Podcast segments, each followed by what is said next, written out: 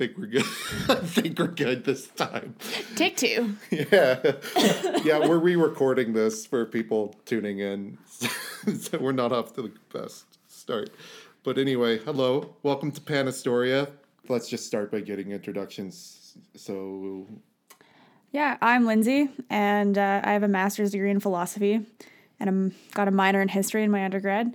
And uh, I just want to start by acknowledging that this podcast is being recorded on Treaty Seven territory, which is home to the Blackfoot and people of Treaty Seven region. So, a lot of different places, and also is home to the Métis Nation of Alberta, uh, which is Region Three. So, yeah, that's important to acknowledge. yeah, yeah, especially today because they just opened the Reconciliation Bridge, and Yep. everyone was walking across it. So Yeah. great, good timing. Good timing to do that. Uh, anyway, before I make it more awkward for myself, um, uh, for those of you who hadn't heard episode zero, my name is Jonah. I have a bachelor's degree in history. I am a recent graduate, and all of Lindsay's credentials make mine look ever more sad. so, anyway, just a quick couple things to note. Uh, this is being recorded today, obviously. Fucking Christ, Jonah, get yourself together. Anyway, I've been we we've been talking about how nervous we've been all day. Oh, you're gonna feel the awkwardness. It's gonna be so awkward. Yeah, it's gonna be great, isn't it? I mean, maybe that's why we. We wouldn't be humanities degrees with, or wouldn't be humanities majors without a ton of awkwardness, That's right? true. That is true. That's how this I mean, works.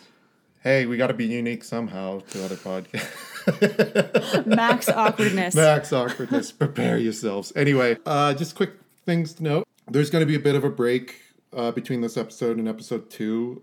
Uh, Lindsay is going to be out of town, but while she's out of town, we're going to have a special guest uh, here with me on another series that we're gonna get off the ground called the Museum of Controversy. It's about all a bunch. We're just gonna discuss general controversial things. Like first episode one is gonna be about uh, different controversial flags, and we're gonna discuss why they're controversial and just how the controversy started. And we're gonna be doing other controversial subjects. So nothing too controversial. So um, and at least not in. I mean, in terms of like making people arm wavingly angry. Although if you are, that's totally fine. Feel free to engage with us on social media. Yeah, it's fine. and with that said, I should also note that um, regardless of where you are on the spectrum, if you're closed-minded politically, you're probably not going to enjoy the podcast too much. also, if you're not a fan of swearing, I can't guarantee anything. I'm yeah, sorry. I yeah, that too. I mean, we're it's my podcast. Fuck it. Um.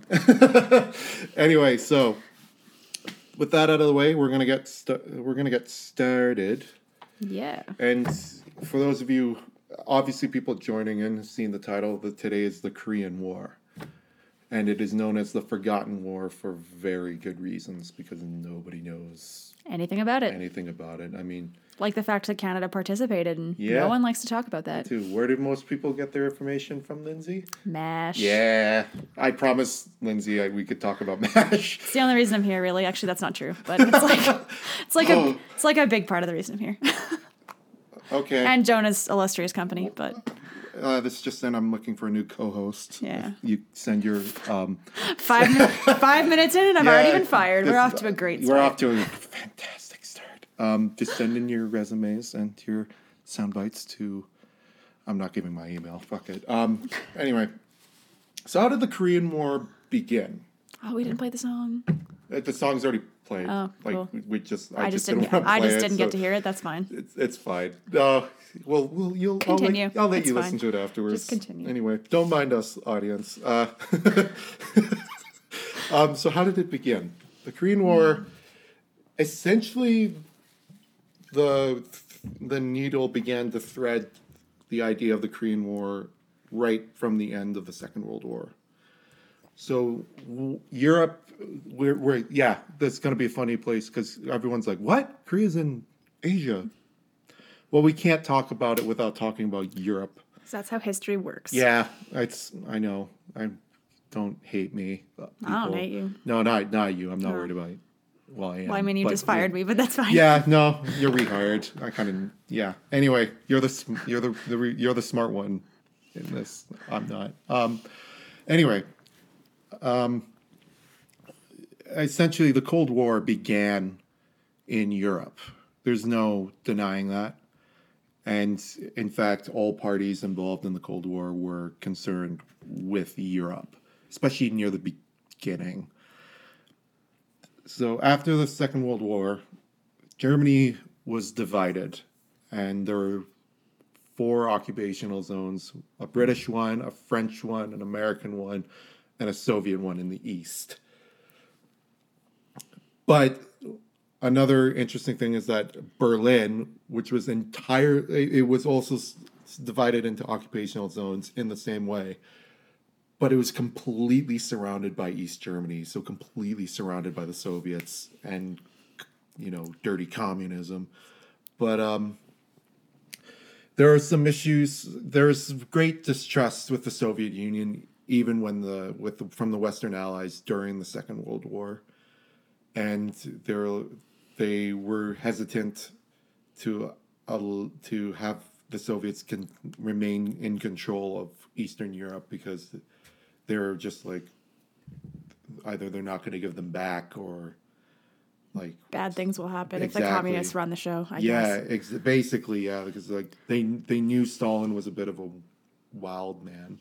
They really only allied with him because Convenience. Stalin wasn't really allied with Germany anymore. Yeah, Like, basically, it's like, oh well, we got someone here that's got a lot of manpower and not will not worried about he was a serviceable ally, but they certainly didn't trust him. exactly. And Stalin didn't trust the West, so there were scheduled Eastern Europe. There were scheduled uh, free elections all over Europe. Except in the East. Except in the well, you say that. I mean, they were free, quote unquote, elections. Max and air quotes. surprise, surprise, the communist parties win in a landslide. And this is and this this is what began what is known as the Red Terror, which is that big oh, the fear of communism is coming, it's coming. And Policies like containment. Exactly, containment. Um, it was also around this time that Churchill made his famous speech. There's an Iron Curtain drawing across Europe, and yes, that was Winston Churchill that said that. I've heard a lot of people say it was Truman, but Truman wasn't that eloquent. No, he wasn't. We'll get into that in a minute. Decent dude, not Yeah. that eloquent. So, the United States, one man in the United States who was the Secretary of State, General of the Army, George C. Marshall, came up with an idea. The Marshall Plan. the Marshall Plan, and they're not very, um, they're not very um, good at coming up with better names. not really. No, I mean they. It was known officially as the European Recovery Program. Still not a better plan. No, it's not. Not Mar- snappy. Not snappy at all. No, that's why everyone calls it the Marshall Plan. But essentially, what it was is to send free aid to Europe, and officially, it was so the European nations could rebuild. And But it I- was really to promote capitalism. it was exactly to and to we'll give you money if you believe in our system. yeah, and to like set up a front line against the Communism. East, against the Iron Curtain. Exactly. Can't go um, too far. We're there first, Yeah, exactly, exactly. It's like, well, we'll just keep sending them money right? and propping them up. Dollar dollar bills, yo.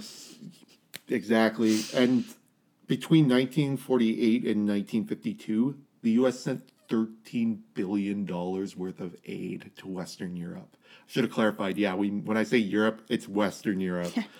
Um, yeah. Except Spain. yeah, Poland Poland ain't getting any of that money.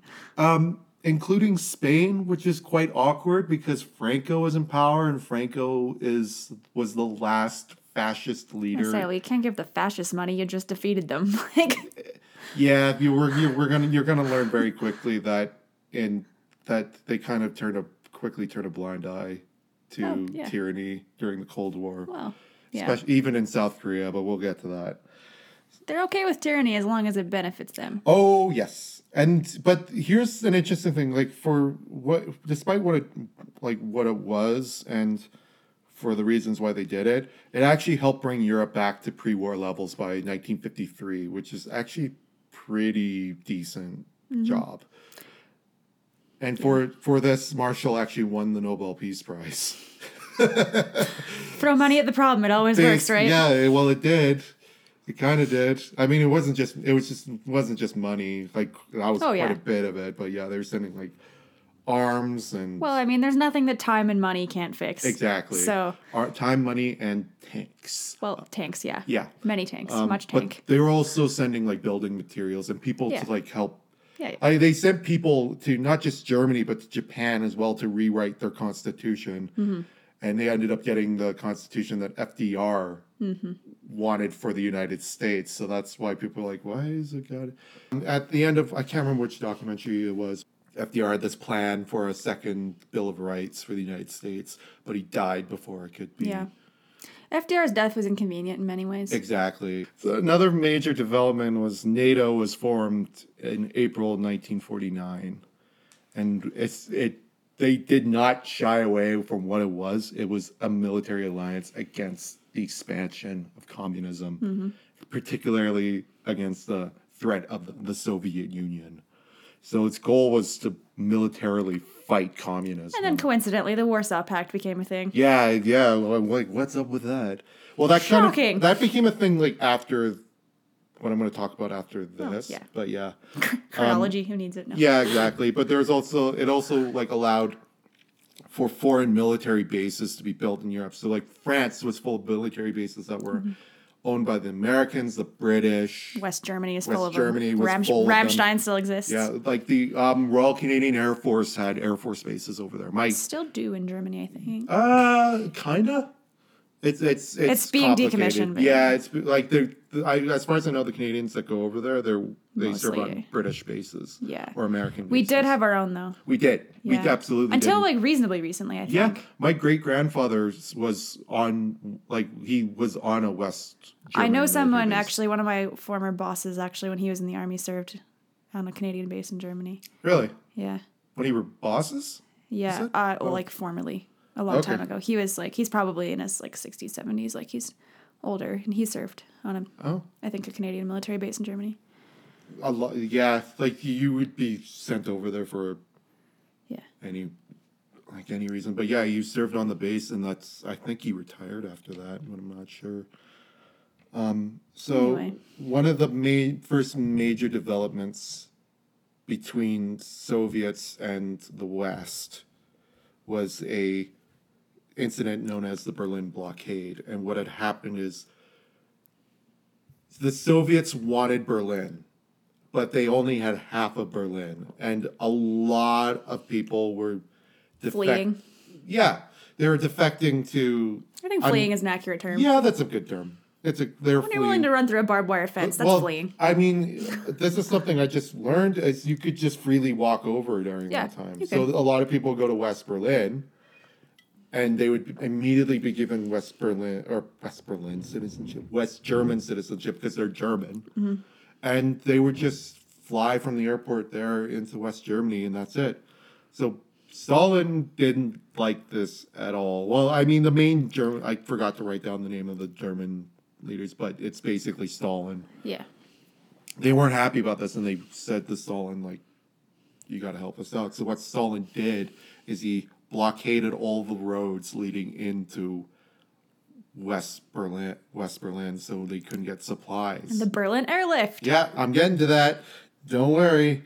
Um, but what actually what mainly started that was uh, like they they tried other reason ways to do it. Like they would um, they would keep bankrupting the West German mark, um, and uh, without consulting with Stalin, the French, the the West Germans, the Americans, and the British implemented a new mark, and in June of 1948, and Stalin was like, "Okay, that's it." And he blo- had Soviet troops blockade the, the roads going in and all the roads, all the rail traffic, everything. Well, Truman wasn't going to allow this to happen.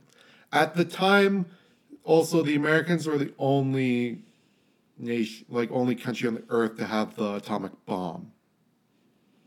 So what had hap- what happened is Truman uh, called Stalin's bluff, and he ordered a massive airlift of supplies to uh, to to West Berlin to because for a, a while these people in West Berlin were starving. They had no electricity. They had no gas.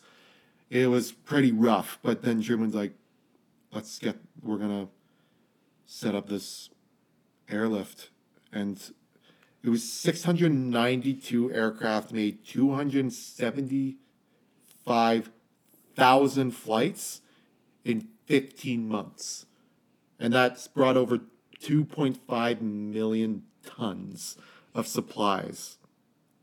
This is also a big, big step in reconciliation between the Allies and the Germans because people, there are literally people on the airfield who were once like they're members of the American or the British Air Force, uh, working alongside former members of the Luftwaffe, so the German Air Force. Awkward. Yes, but they didn't. They didn't care Nope. at that point because they were working together to fix airplanes. They didn't speak each other's language, but they they managed to do so. I mean, I think at some point you kind of just have to figure it out. Basically, yeah. I mean, they, they, you knew what you needed to work on. That's Yeah. like, I mean, finger pointing goes a long way. Yes. No, yeah, don't read into that. But anyway, um, if only you could see our facial yeah. expressions. Oh, and here's the amazing thing: every at the peak of the airlift, one plane was able to land and take off every thirty seconds from the air from the Berlin airfield. West German Berlin airfield. efficiency. Yeah. Well, not just German, but anyway. Um, there's also, I just wanted to note this because this is really cute. There's a German pilot who started dropping candy out of his window to children. And the way people knew who he was, way the children knew it was him coming, is he would waddle the wings. Yeah. And they would be like, it's him. Oh, and he Super dropped adorable. candy. And at first, the higher ups were not happy Well, with of course this. not. And but then Truman got a word of this, and he's like, "No, this is a perfect opportunity." Makes us makes them not hate us. Exactly, that's one of them. But Give them the candy. yeah, and he also I actually got like companies like Nestle, and I'm gonna end up saying stuff that's owned by the same people, but whatever. Like Nestle, Hershey, all these places just to donate candy to this man, and he would drop them off out of his window to the children. Um, well, Stalin was completely humiliated because they were able to l- survive through this siege for that long. And I'm sure a lot of people are like, why didn't they just shoot down the planes? Well, because he didn't have an atomic bomb. yeah. Here's the Working funny, on it, though. Yeah, here's the it. funny thing: is Truman had a bunch of planes that the, the the planes that were meant to drop atomic bombs all lined up in Britain. Like, see, see, they're ready, they're fueled, and they're ready to go. We'll bomb your asses. As if he had like hundreds of weapons. He only had one yep. because he used two of them during the war on Japan, and they only had one left, which was supposedly supposed to be dropped on Tokyo. But that's it. I mean, to be fair, you really only need one. yeah, during that time, yeah. But if they found out that you that that was the only one that you had and you used it, Yeah.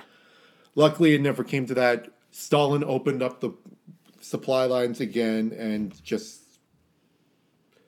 that was it. I mean, for a time being, but this was also what led the the, the building of the Berlin Wall, which I'm sure we're going to do an episode about. Obviously. We're going to obviously do it. I have some fun pictures that I'll post on Facebook of me at the Berlin Wall. Oh, there you go. Perfect. Oh yeah, yeah. You can go check out stuff. We're gonna be posting stuff to the Facebook page. I should have mentioned that at the beginning, but I tried. You would cut me off. It's fine. I did. Oh, I'm a horrible boss, aren't I? The worst, actually. I'm Yeah. filing a labor complaint. Not with WCB. Sorry about that. Um, anyway. Uh, yeah, but that September 1948, all trade with the East was completely cut off. It was done. By this point, it was clear the Cold War, like the Cold War had already started by then, but this was it. It got This- colder. It definitely got fro- it got freezing. Um, and then, oh, they they sorry, the airlift ended in September 1949. So they lasted a long time, June 1948 until September 1949. They were able to survive off of this. Still didn't really have anything on St. Petersburg during the siege of St. Petersburg, but like No, definitely not. but- still but it's- impressive. Yeah, it's super impressive, like what they were able to do. Nevertheless, yeah. you I made mean, it. You made it. yeah, no one has really like no one like no one had really done this something like to this scale No, where no, they're no. able to land that many planes and fly that many. Because Stalin certainly wasn't flying planes into Leningrad. Oh no. Well, no, definitely not. But yeah, Papa Joe. Uncle Joe. But here's the sad moments before we get to the main subject. By August 1949, the Soviets had tested their first atomic weapon. So now both sides had the bomb. Cue The arms race. Yep. This was also the beginning of the yeah. This was the be- I just have it written here. The beginning of the nuclear arms race. So all of them started building up their weapons. Well, the Americans and Soviets started really building up their arsenal, and then places like Britain and France. They're like, hey, maybe we should get one too. yeah, Hey, America, help us. basically yeah. Um, this was the beginning, and it was also the beginning of McCart- of the McCarthy era, where Which is the worst. the worst. We are going to have an episode all about that. the worst. But the, uh, like the McCarthy era, I'm most people, so salty towards McCarthy. that's fine. I'm fine with that. He kind of deserves it. He does. But yeah, it was basically I think he was a senator or just a member of the House. Senator Joe McCarthy Senator Joe McCarthy. from I have no idea. Well, I want to say he's from California actually, but I could be wrong. I don't know. You'll probably fact check me and realize that I'm wrong about Yeah. that, but definitely was a senator. Yeah, send us in where he was from and mock us uh, for not doing enough. Any research. post engagement is good engagement right now, guys. Yeah, I mean you can make fun of us for this not being like not knowing this, but that's not the topic. Not the point. No. Will be later though. It will be. Um, but yeah, he started what's called the Red Scare, where he's like, communists are infiltrating the government and our everyday lives to topple our government. Obviously, it was not fucking true because Fun fact about those Senate hearings, though: Ronald Reagan testified. I could believe it. He, He, did. was. So Ronald Reagan, because he was a famous actor at the time, uh, right? Kind of hilarious when you think about it. Um, so yeah, Senator Joe McCarthy had these House Senate hearings on uh, finding communists. Basically, it was it was a witch hunt, and uh, so when he went after Hollywood, uh, he had Ronald Reagan testify, and Reagan totally turned on some people. So yeah, that's right. Reagan was a snitch. When you hear Snitches get stitches. when you hear Reagan testifying against communism, are you really surprised? No, No. that's just my fun fact, and Had he acted with the monkey yet? I'm actually not even sure. I'm gonna I haven't, find that out. I haven't really watched a lot of Reagan's movies. In fairness, he really only had he was only famous because honestly his career took a serious like upswing after he testified at those hearings. Oh, because anybody who was a communist had their lives ruined and their careers destroyed, and anybody who did cooperate with McCarthy tended to do better in life for a little while. And so Reagan's Reagan's career definitely hit like an upswing after he turned on all of on his everyone. people. It's like he's a true American.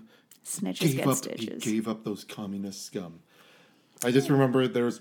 I saw like a bit of a movie. It was on Turner Classic Movies or something. Love TCM. TCM for days. Yeah, I love TCM too. But uh, he's like this woman's like saying something. He's like, "I can stop that in a hurry." He just walks up and slaps her right across the face, and you're like, "Uh." Like, that's uncomfortable. Yeah, it's like super uncomfortable to watch, and you're like, "Yeah." It's like watching the old James Bonds, Yeah. and you're like, "There's no way like that they can't they could get away with this." Yeah. Well, but yeah, unless James Bond played in the NFL. Anyway,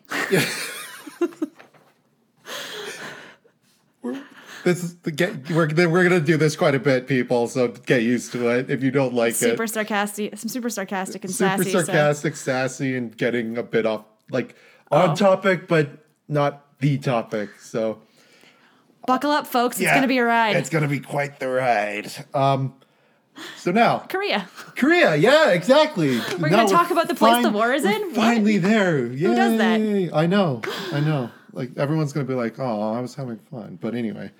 So Korea, Were you though? I, did- I was. Were they? I don't know. Well, we'll find out. I guess we will. It's- we'll find out. We got Um, one new Facebook like. Did we? Yeah. Okay, well Because there I we go. I invited my friend to like the page. Oh, that still counts. I'm so counts. excited. I'm Still excited. Um, so anyway, so Korea. Obviously, Korea was uh, the reason why Korea di- was divided at the end of the war is because the Soviets invaded the north, and then the Americans actually quickly landed in the south and went up and met the met the Soviets in the middle at this area known as the 38th parallel, which was actually at the time a completely straight line across the peninsula, dividing into eh, almost essentially exactly in half. So the Soviets set up a government known as the Democratic People's Republic of Korea. You know when something has democratic Usually doesn't. it's It's, not, not democratic. democratic. Like you gotta have this illusion that you're democratic. So putting democratic in the name is like the perfect way to do if that. we put democratic and peoples in it, Must be about eh, the well, people. like we're oh, we're beautiful. Will of the people for days. Yeah, exactly. It, they established it on September 9th, 1946. Uh, the capital is Pyongyang. It is a single party communist state. And the, the, the first premier, as it was known as it was known as at the time, was uh, Kim Il Sung. He's a hero in North Korea. Oh well, he's still. That's what I mean. He's still yeah. like a hero of North Korea. Not just that, but he's still listed as their eternal leader. Yeah. So Hear that, Kim Jong Un? You are superior. You Yeah. are inferior. Well, he's like one step down. But still he's a like step one down. step down. Yeah, I know, but I mean, even he would be like in awe of this. Yeah, just just for people who don't- uh, don't know, Kim Il Sung is the gra- grandfather of Kim Jong Un. What is it? He'd be like great Kim- grandfather. No, because Kim Il Sung is Oh no, it is. Yeah. yeah, it is his grand Yeah, you're right. grandfather. So yeah, Kim yeah Kim Il Sung is Kim Jong. It is Kim Jong Un, right? Mm-hmm. The current leader. Yeah. Yeah, it's Kim Jong Un's Grandfather. grandfather, and who was the Kim pre- Jong Il. Kim Jong Il. That's why I'm getting it mixed up. Okay, some quick funny. I don't know if you know about this, but like people in North Korea, they say Kim Il Sung was born on a mountaintop, and when he was born, the clouds parted and a beam of light came down. There's tons of paintings and stuff yeah. of that. Oh, they're all like you'll just look up pictures of like inside North Korea. You'll see all sorts of interesting stuff. Um, uh, but there's uh, the when I think it was when the Soviet Union collapsed. Uh, people found documents that he's actually born in a refugee camp in the Soviet Union. So much less glorious. Yeah, I know. I mean, just- I would want a story written about me that had like mountains and sunshine Yeah. and shit, and not Soviet refugee camps, because that's just lame and boring. yeah, And uh, frankly, a little bit sad and depressing. I mean, it's not like the Americans don't really glorify, like, make up stories like George Washington chopping down a cherry tree. It's kind of similar. Yeah, it's actually really quite similar. Yeah, exactly. Or Which- what is it? I mean, really, we can talk about this later on our episode eventually about propaganda. yes, we can. I am going to get back to the, The topic. main topic now. I think Lindsay's getting annoyed with me. Not really, actually. I'm Okay. having fun. Um, so anyway, yeah. So that so there are, there have only been three premiers of North Korea. So Kim Il Sung was the first, then Kim Jong Il, which pretty much everyone knows. He passed away in two thousand eleven or two thousand twelve, I think. Something May- like that. Maybe earlier. I'm. I don't. I don't remember. I remember when he died. Like that was like a big thing, and everyone's mm-hmm. like, well, "Oh God!" Like now what? I mean, West wasn't so worried. South Korea actually wasn't worried. It's really just everyone in North Korea that was Yeah. like, Well, everyone was crying, which is kind of like anyway. Um, but yeah, so then it was then now it's Kim Jong Un, who is Kim Jong Il's Youngest son. Youngest son, yeah. So South Korea, it was officially the Republic of Korea. You notice that they don't have North and South in the names. No, because it's Korea. Yeah, we're going to get to that in a moment. Now, the first republic, and I say that loosely as I possibly can, was set up in August on August 15th, 1948. So, yeah, a couple years after just a year and a half after well, okay, two years after North Korea. Capital is Seoul. Still the capital. Still the capital, yeah. Um, and officially, it was a pres- presidential republic. Mm-hmm. Truth is, it was an authoritarian dictatorship. Because outside of the United States, presidential systems almost never work. pretty much. So the pre- the president president again quote unquote, was named Syngman Rhee. He was a man who was educated in the United States.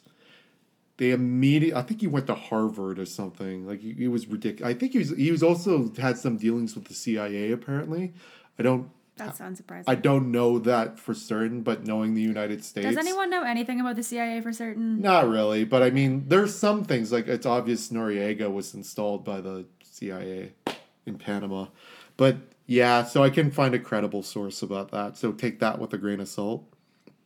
But yeah, he was. Inst- but knowing how presidents would install or presidents, the U.S. would install presidents that had dealings with the CIA.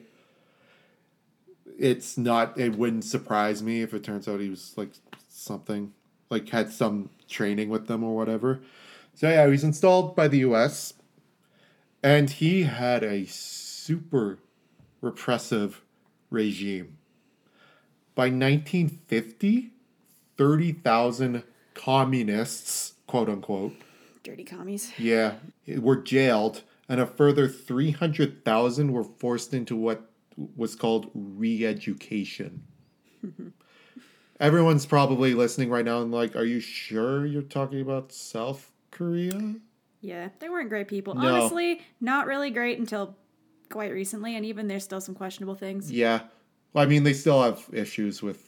They, I mean, everyone. I, I'm sure people heard about their previous. Pre, was it the president or prime minister? President. Their previous president is, was know. now. I don't know that much about South Korea. Well, yeah. I mean, their their previous president before this one was just recently sentenced to like 20 years for fraud or something like that.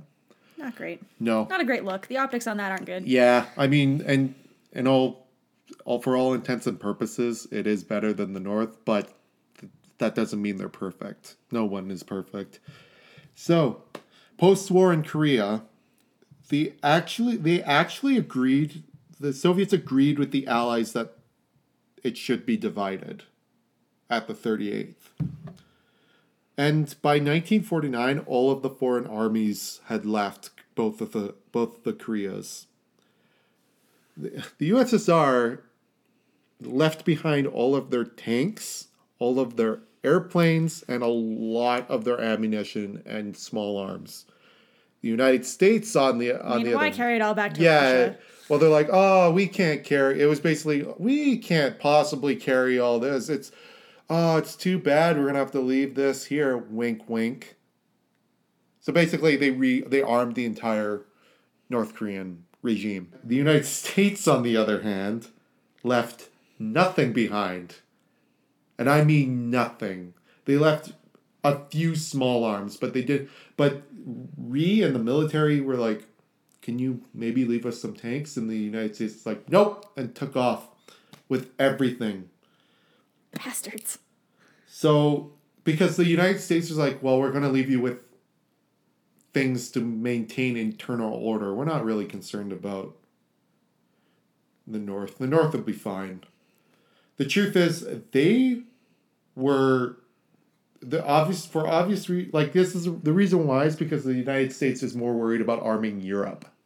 Because they're like the main war if there's a main war with the Soviets it's going to be coming over the the Rhine.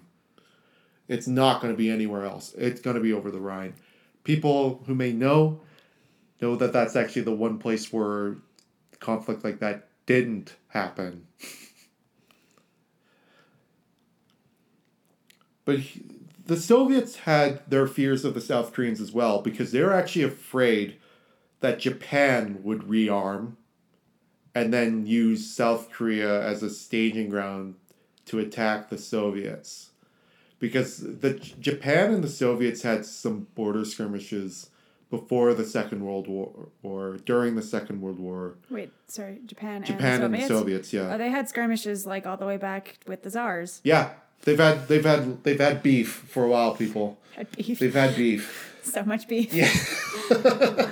We're All that wagyu. yeah, this is gonna be a pre- present. What is I don't know the fucking proper term, but this is gonna be. This is just letting you know we're gonna use a lot of mild terms for something serious. um, under exaggerations, as you could say. But here's here's where things get extremely messy. On June twenty fifth, 1950, the Korean People's Army, which is the North Korean army, started a massive artillery barrage across the 38th parallel. And once the guns fell silent, North Korean troops marched basically en masse all along the 38th into South Korea. Suck it, South Korea. Yeah, basically. Within they were able to entire they capture the entire 38th within hours of the assault. I think one it, it differs pretending It's amazing how the element of surprise works for you. I know. I mean, uh, yeah. I mean, it was it's yeah. kind of kind of like I don't know the Blitzkrieg. Well, it was basically that. It was literally we're gonna line people up on the border and march forward and see how it goes from there, and it worked. I mean, obviously it worked. They were way better armed. and like, what are you gonna do with a mass of people coming at you? Like, South South Korea didn't even have any bazookas. nah. They had no anti tank guns to do this. So they're like, uh, oh shit. North Korea's like, get fucked. we got to get we like they basically retreat. Smart thing to do was to retreat. There are claims. There are claims that South Korea fired first. Um, and they were they as Kim Il Sung. But sorry. Oh, my re- my retort to that is with what? Yeah, exactly. yeah.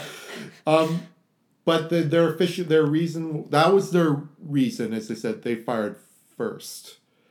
And what the source I was reading, it sounds like it was either faked or a false flag.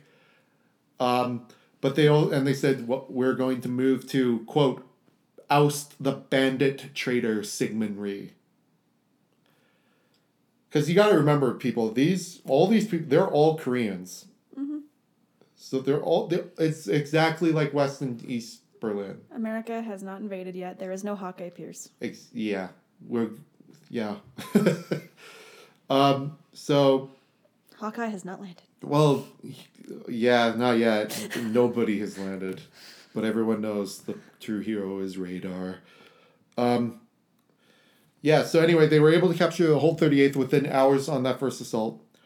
Rhee and the government decided because what people don't necessarily know is Pyongyang and Seoul are not that far away from each other. Like they're right there on Which the is really part of the panic about North Korea having nuclear weapons is that Seoul is like right there. Yeah. Like they don't need to be able to hit America. They just need to hit the side of a barn door, which is about the approximate distance of Seoul from Pyongyang. Yeah, well, I mean, if they tried to shoot at America, they'd crash into the ocean again. Or Um, hit Canada. No, we, they not. wouldn't make it. They don't have enough oil apparently, but um, they don't.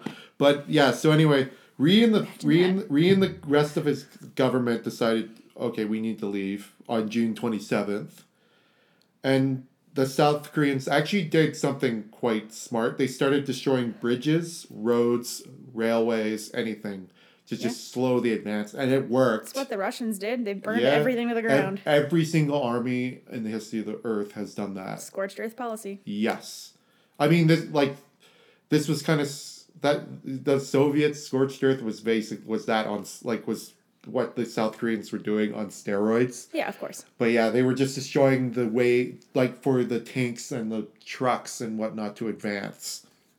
Make them walk. Yeah, by the twenty by the twenty eighth, Seoul had fallen.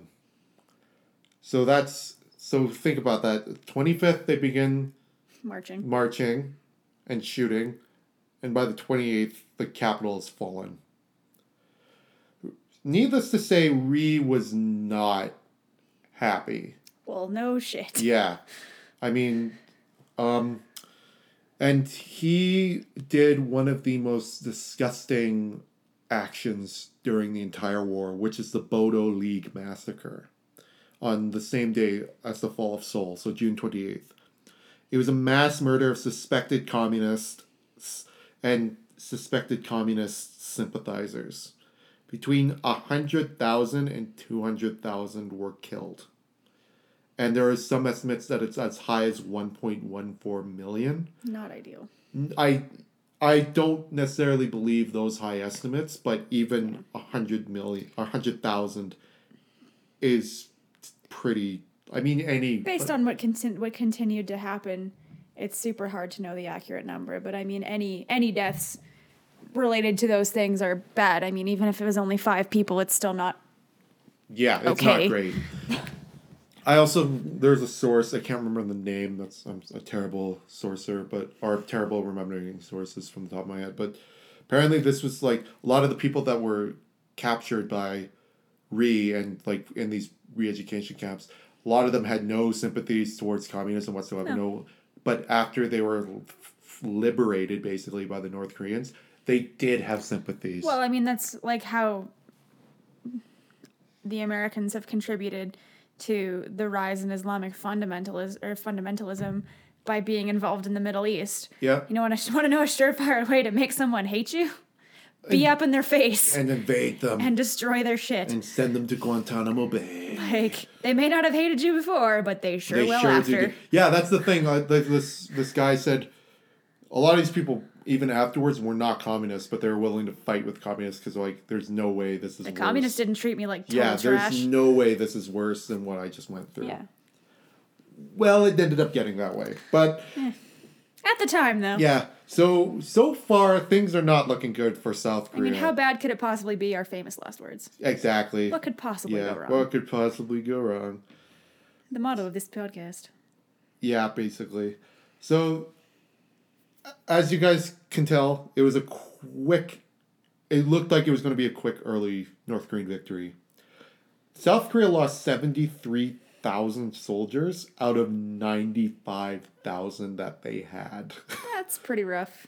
And here's the interesting thing: is the Soviets, they actually had that the North Koreans had to ask the Soviets for permission to attack, and the Soviets were like worried, but they saw, but then they saw how little the U.S. gave a shit, and we're just like, Yeah, cool. we're like, they said we're cool with it. You have to go talk to Beijing. Because I should mention, like Beijing, like this was just after China had become communist, and so they were new, and they were actually allied with the Soviet Union at this point. Yeah. Uh, Before things went for shit. But yeah, but that will be much later, Later. than this. But the Soviets are like, this isn't going to cause. The Americans are not going to get involved. The West is not going to get no involved. No one This cares is- about Asia. They considered it a civil war in Korea. They're like, no one gives a shit. So what were the Americans and the Allies doing? They were shitting them their pants. They were shitting themselves. And and what is probably the greatest sense of hindsight. Hindsight's twenty twenty. And here's here's the fu- here's the even funnier thing. Korea wasn't even part of their Asian defense perimeter. They're like, no, nothing could go wrong. Like it's just Korea. Like what? Asia, one's- Asia is Japan. Yes, Yeah. is that is our. they were just they were and but they were also super super concerned about Europe. I cannot emphasize that enough. They were certain that the war Yeah, that war like would the the Europe. containment policy really just that was just Europe. Mm-hmm. Containment really didn't extend past Europe until until this war. Yeah, but I mean, at the time, like containment was Europe. Yeah. Here's the funny thing. Here's the even funnier thing that actually kind of really made me laugh when I was researching this. Americans didn't weren't concerned about Korea. They were concerned about Japan. Because what the what was going on in Japan is there's actually a bit of a surge in popularity for the Communist Party post Second World War. There's like the Communist Party still has a good hold in Japanese politics. They have seats in the parliament, people. Which is more than most places can say. Yeah, a lot more like that. There's that, and then there like other than in actual democratic countries that aren't communist states like Cuba or China or Vietnam or whatever. Yeah, that's like one of the only places I can think of where they have enough seats to be influential. I mean, there are others, Yeah. but that's the, the one. And yeah. So they saw, but they also saw Japan was the best counter to the Soviets, especially in that region. They're really close. Um, and I mean, Japan had been making strides to rebuild themselves, and were doing Yeah, absolutely. a lot better by this point. Absolutely, yes. So Oh, they had some influence. there, like it was. They had that. There's there's that guy on YouTube who did uh, brief history of Japan, He called it the post-war economic miracle. Um, Enter Honda. yeah, basically, like they just innovated and whatnot. Yeah, so they the, wanted to the keep, Honda Super Cub. yeah, they wanted to keep Japan safe because they're like, this is the best country to counter the Soviets, and this would be a good staging ground in case there was something. Funny thing, they're basically not. still using Japan for that. Oh, they are. They definitely like. There's still U.S. bases on. This oh, is why Japan matters to us to Like- keep everyone else in Asia yeah. It's such a controversial subject today, especially in Okinawa, Yeah. because as far as I know, a lot of the Okinawa, I think a lot of Japanese in general are not happy with the American presence. Eh. But it's really bad in Okinawa. They're not apparently. wild about it. I think they've mostly gotten over it in certain places, but I think it depends on how big the presence is. Yeah. Like it's not huge in mainland Japan, so No. meh. Okinawa. But Okinawa is definitely It's got the largest base Yeah. there, I think, and the Okinawans are which is because the Americans actually invaded Okinawa and they didn't invade the mainland. exactly. Well, yeah, Anywho, just a brief, just a little prologue to World War II when we eventually get to one of those episodes. there will be many. It, there's not going to be one episode on World War II. We're not doing that. We're better people than that. Yeah, we're not going to Probably. sit you through two hours or five hours of that Only five. a day. Um, so yeah, they wanted to protect Korea and from they wanted to well no they wanted to protect sorry they wanted to make um, ensure Japan survived through the influence of the Soviet Union and the People's Republic of China. There's also like they're still like fearful that um they're like well could this be just a ruse for them going into Europe? Like, what is this? But then the the here's the interesting thing: the Soviets actually sent a message to the to the United States saying, "We're not going to intervene in Korea. We're not going to do it." So the Americans are like, "Oh," and they started putting in to they started planning their own intervention to aid the South Koreans. So the UN Security Council met and they drafted something called the UN Security Council Resolution 84. And it was a move to organize relief efforts to aid the South Koreans militarily with supplies. It was just a call for what's known it's known as a police action. So it's not a dele- it's when you don't declare war but you declare pe- police action mm-hmm. and intervene on behalf.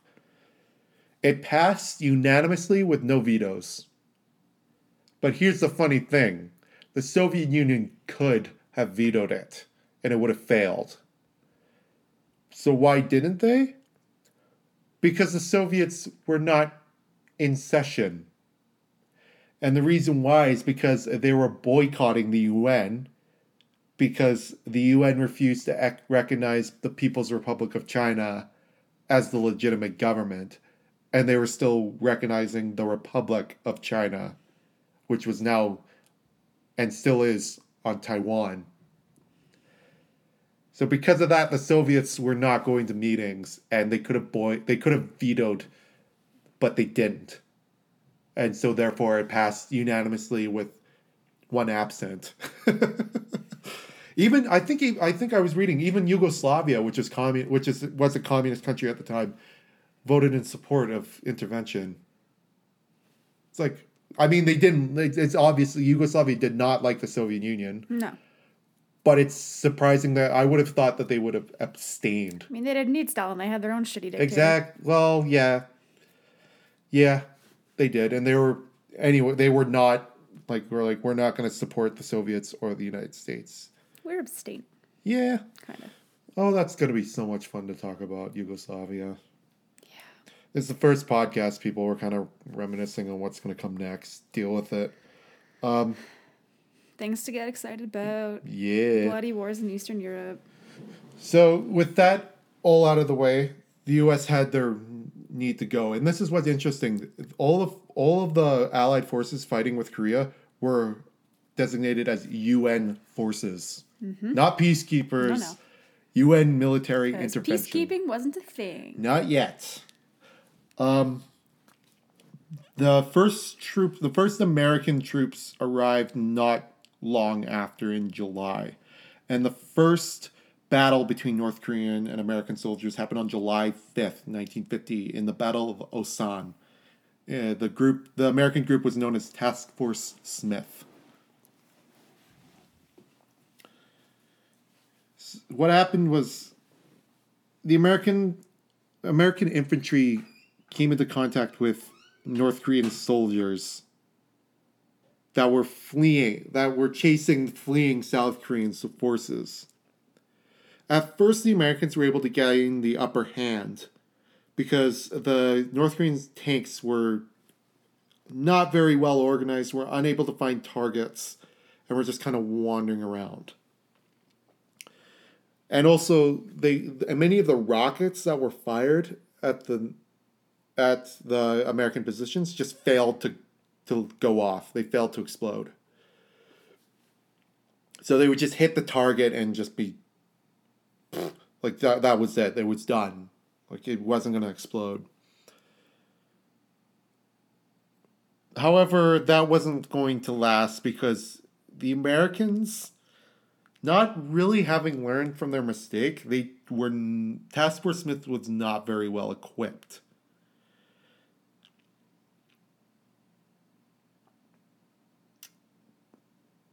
they were they also had problems firing their rockets like their bazookas at these targets and they didn't explode because they were just uh, they maybe they were probably wet just not very well made. There might have not have been enough gunpowder in them but they would just literally hit the tank and bounce off and not detonate. But that but again like the north korean rockets would be fired and- Maximum efficiency. yeah but the north korean rockets weren't fi- firing properly as well. They would hit the targets and just like be done Basically, a war of who sucks worse. basically. But we're gonna find out that the Americans, um, so they were under equipped. They had no, they had hardly any bazooka launchers to defeat the tanks. Like basically none. I believe they're called rocket launchers. Well, the bazookas is the is actually the proper term. I looked this up. Fair enough. They still use like the bazooka is the one that they used in this. Like it just looks like a tube. Yeah. Yeah, it's like for our audience. Yeah, it's a it is official designated name is the bazooka. Such a stupid name. I know, but it's like I've heard many reasons why it's called that. And one of them is because it kind of that's the sound it Sounds makes. badass. No, that's the sound it makes when it fires or something. But I. I don't know. I think it's kind of cool. Gave us Bazooka Joe. Come It's on, very cartoony sounding, and I don't that's like the it. point.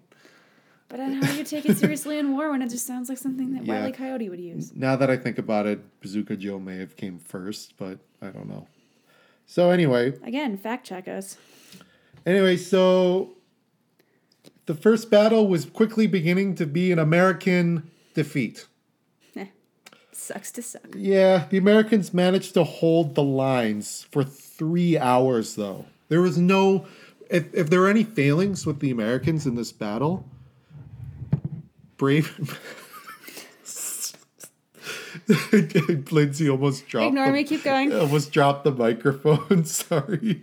Um, I, I they think we're mad people, right? I mean, they're not Yes. wrong, but yeah, Yes. um, That's why they're listening, probably. yeah. Hopefully they Maybe. listen. I don't know. Um, so they were all able. They were able to hold the line for three hours with all the failings that day. Bravery was not one of them on all sides. I'm gonna give credit to North Korea where credit is due. Um, so they were able to hold the line for people to evacuate and get far behind the line. The, um, I lost my. Oh, there we go. Um, but they were they were forced to withdraw because they were running out of ammunition and there was a major communications breakdown. One particular company I need to, or platoon I uh, rather I need to bring up was Second Platoon B Company. They didn't receive the orders to withdraw because of the breakdown in communication, and they became surrounded. They fought so hard that most of them escaped. They were able to break through their, the North Korean line and get out. The only people who were captured were wounded soldiers who they couldn't evacuate and a medic who volunteered to stay behind and tend to the wounded. So again, bravery was not a failure at Osan that day.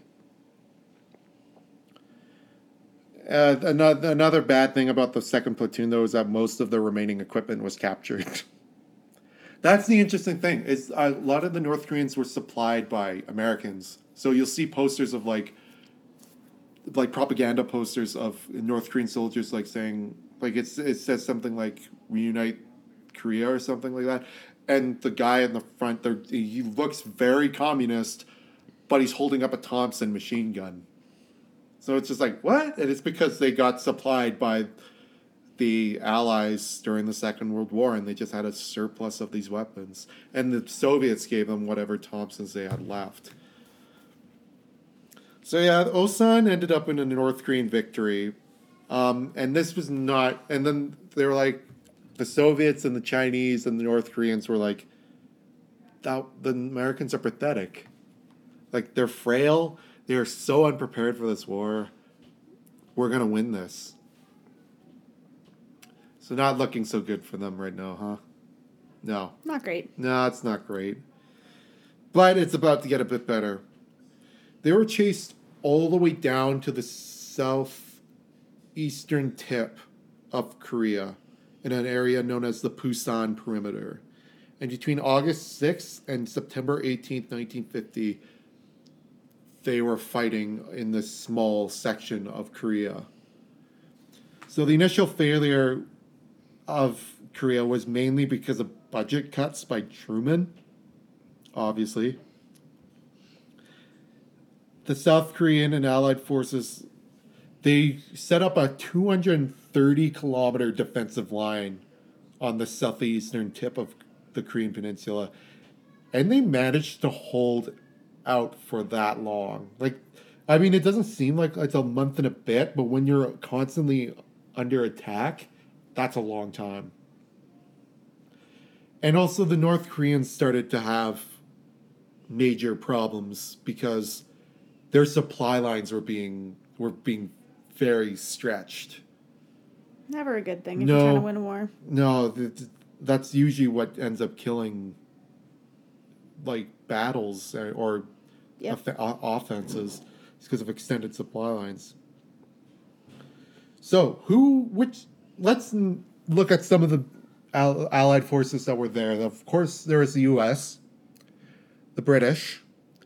There's also the Canadians there, the Netherlands, New Zealand, and Australia, among a bunch of others. But during the be- initial beginning, these were the main guys. Mm-hmm. There were the Greeks and the Turkish were both there. I think. Yeah, the Greek Turkish were like really. They show up in M*A*S*H a lot. I'm sure they do. I'm sure the uh, Greeks do as well. A couple times. Oh, okay, but yeah, the Turk the Turks had a lot of troops in there Korea. There were some Swedes too. There's a. I think Swedes were medical personnel though. Most were. Like they were part of like the peacekeeping. Yeah. They weren't really active because they haven't actually actively fought in war since the 1800s. Yeah, that makes sense. Or earlier. Anyway. Um, Unimportant. The one the one reason why the why the Pusan perimeter line was able to hold was because the the UN allies had naval and air superiority. The North Koreans didn't really have that great of a navy or an air force. They weren't really well trained in those. I don't think they really they didn't really have. They kind of had an air force, but not they weren't trained. They weren't trained in which is sort of important if you have an Air Force because yeah, someone's got to fly a plane. It's very, yeah. It's not that easy. No, especially when it's like, we'll get into that, but yeah. We're going to get into the now into the turning point in the Allied favor. There is a certain man from the Second World War, famous for the Pacific Theater, and he was his name was General Douglas MacArthur people know this guy. Fuck yeah, MacArthur. Yeah, basically, he was. He's the guy. He wore that general's hat. Wore uh, aviators. Yep, and he had a and he had a uh, corn, corn corn. What is it? Corn, corn pipe. Corn pipe in his mouth. So and whenever you see a general in like old serials and whatnot, looking like that, it's based off of MacArthur's. Basically, basically like Patton, but a little bit less psycho. A little bit. Emphasis on the little. Bit. Yeah. So he was a World War II hero, famous for fighting in the Pacific. Um, and he be- he was made commander of UN forces in Korea. He made an he and his strategists, I should say, formed a plan to have a counterattack in a place called Incheon, which is on the northern end of South Korea, in order to sweep across and cut off the North Korean supply line completely. So they made the decision. They made the decision to make an amphibious assault on Incheon and the other the reason why Incheon was chosen specifically is also it was super close to Seoul. So it would be easy to just sweep up, retake Seoul, and then sweep across the peninsula. Uh, on September 10th was when the battle officially began, and it began with a naval and aerial bombardment. They also used napalm to burn the trees on the slope in order to clear the way for the troops to move up. Not a Korean War quote, but mm, I love the smell of napalm in the morning. There you go. Napalm, for people who don't know, it just burns. That's all it's meant to do is burn. It's not great. No, it, it because it's basically just like solidified gas. Yeah, it they, is. Yeah, it is. Well, yeah. Um. Anyway. Once once we get into the Vietnam. Oh, War, we'll talk so much more about that stuff. Good lord, we're gonna be talking about that all day for five days they bombarded Incheon and the surrounding area, and did, first landings were on November or September fifteenth rather. The North Korean forces were outnumbered six to one, so there was very much slanted in favor of the UN. The UN was like planned this pretty well. They're like, we need to get them out with superior numbers because that's the problem that we've had they've had superior numbers. The tables had completely turned. North Korea was not prepared for an attack on Incheon that far north. There were not a lot of troops there, even though Seoul is right there. And they're like, oh shit. They were not prepared. And also, the bombardments had destroyed the North, North Korean ammunition and fuel stations.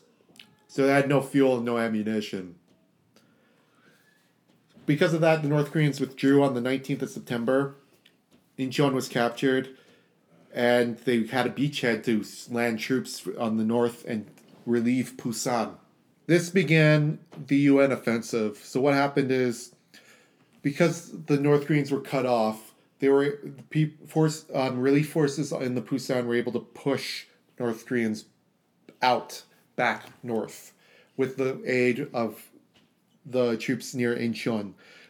Seoul was also recaptured. But this made the Chinese worried.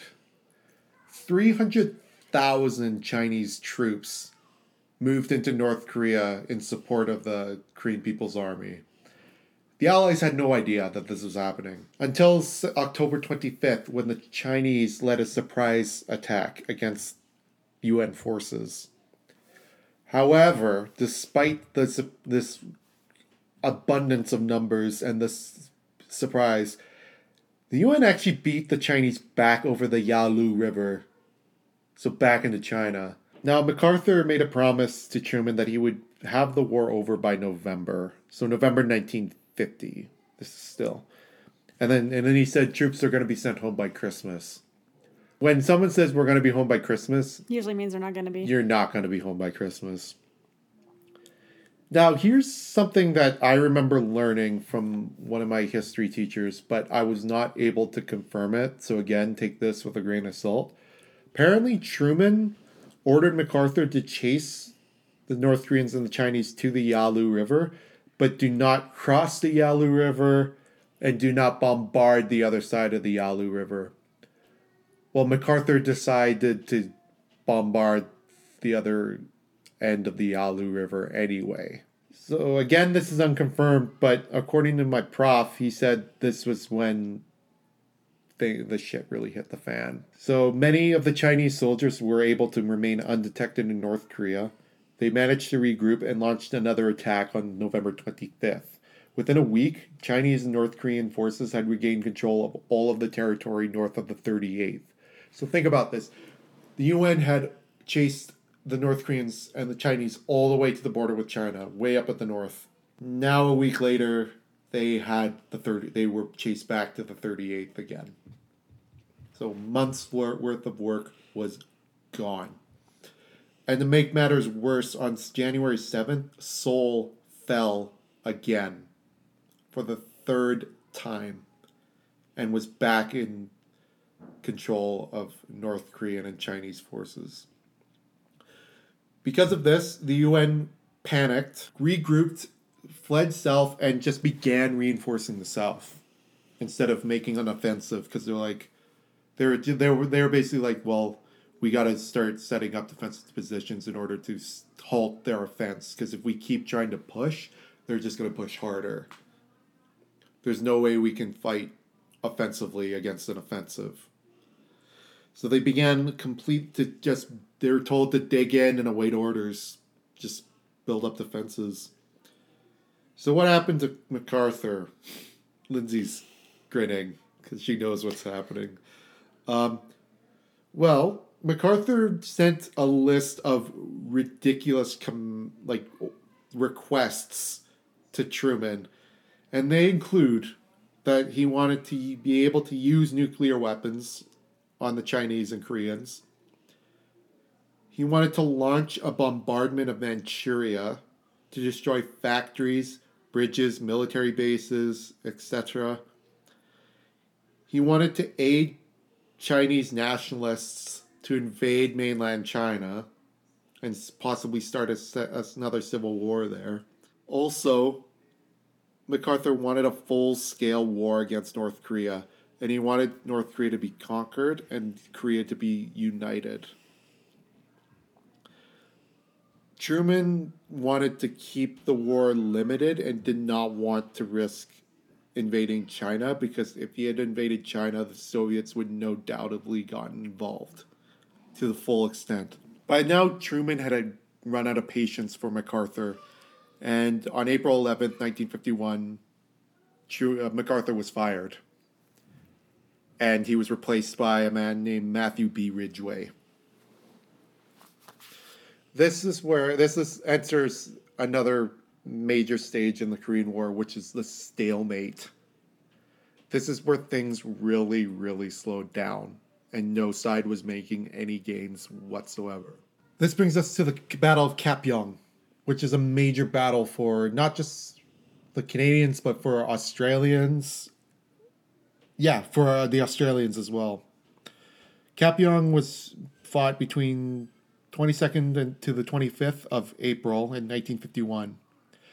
It was just, it's considered a major battle in the Korean War for all of the Commonwealth forces. But part- we're going to particularly talk about the Canadians and the Australians because what they did was unbelievable. Do you know about anything about this? About Kapyong?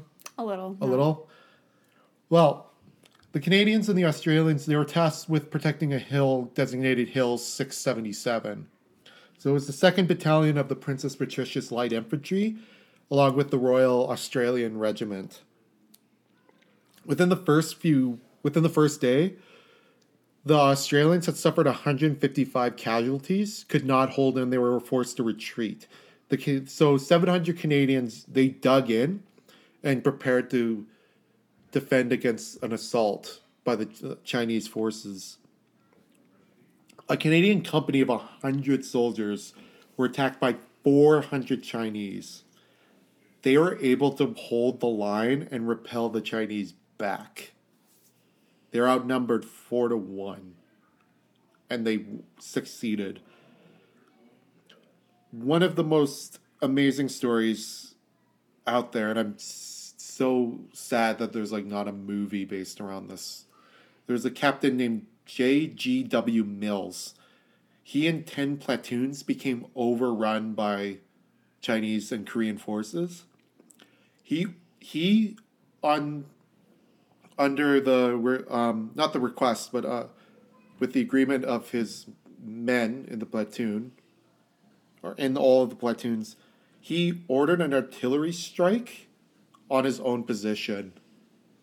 And the American on the other end was reading the charts, seeing the where he they were he was ordering, and just couldn't and was thought there was a mistake. Mm-hmm. and three times had to say, repeat, please.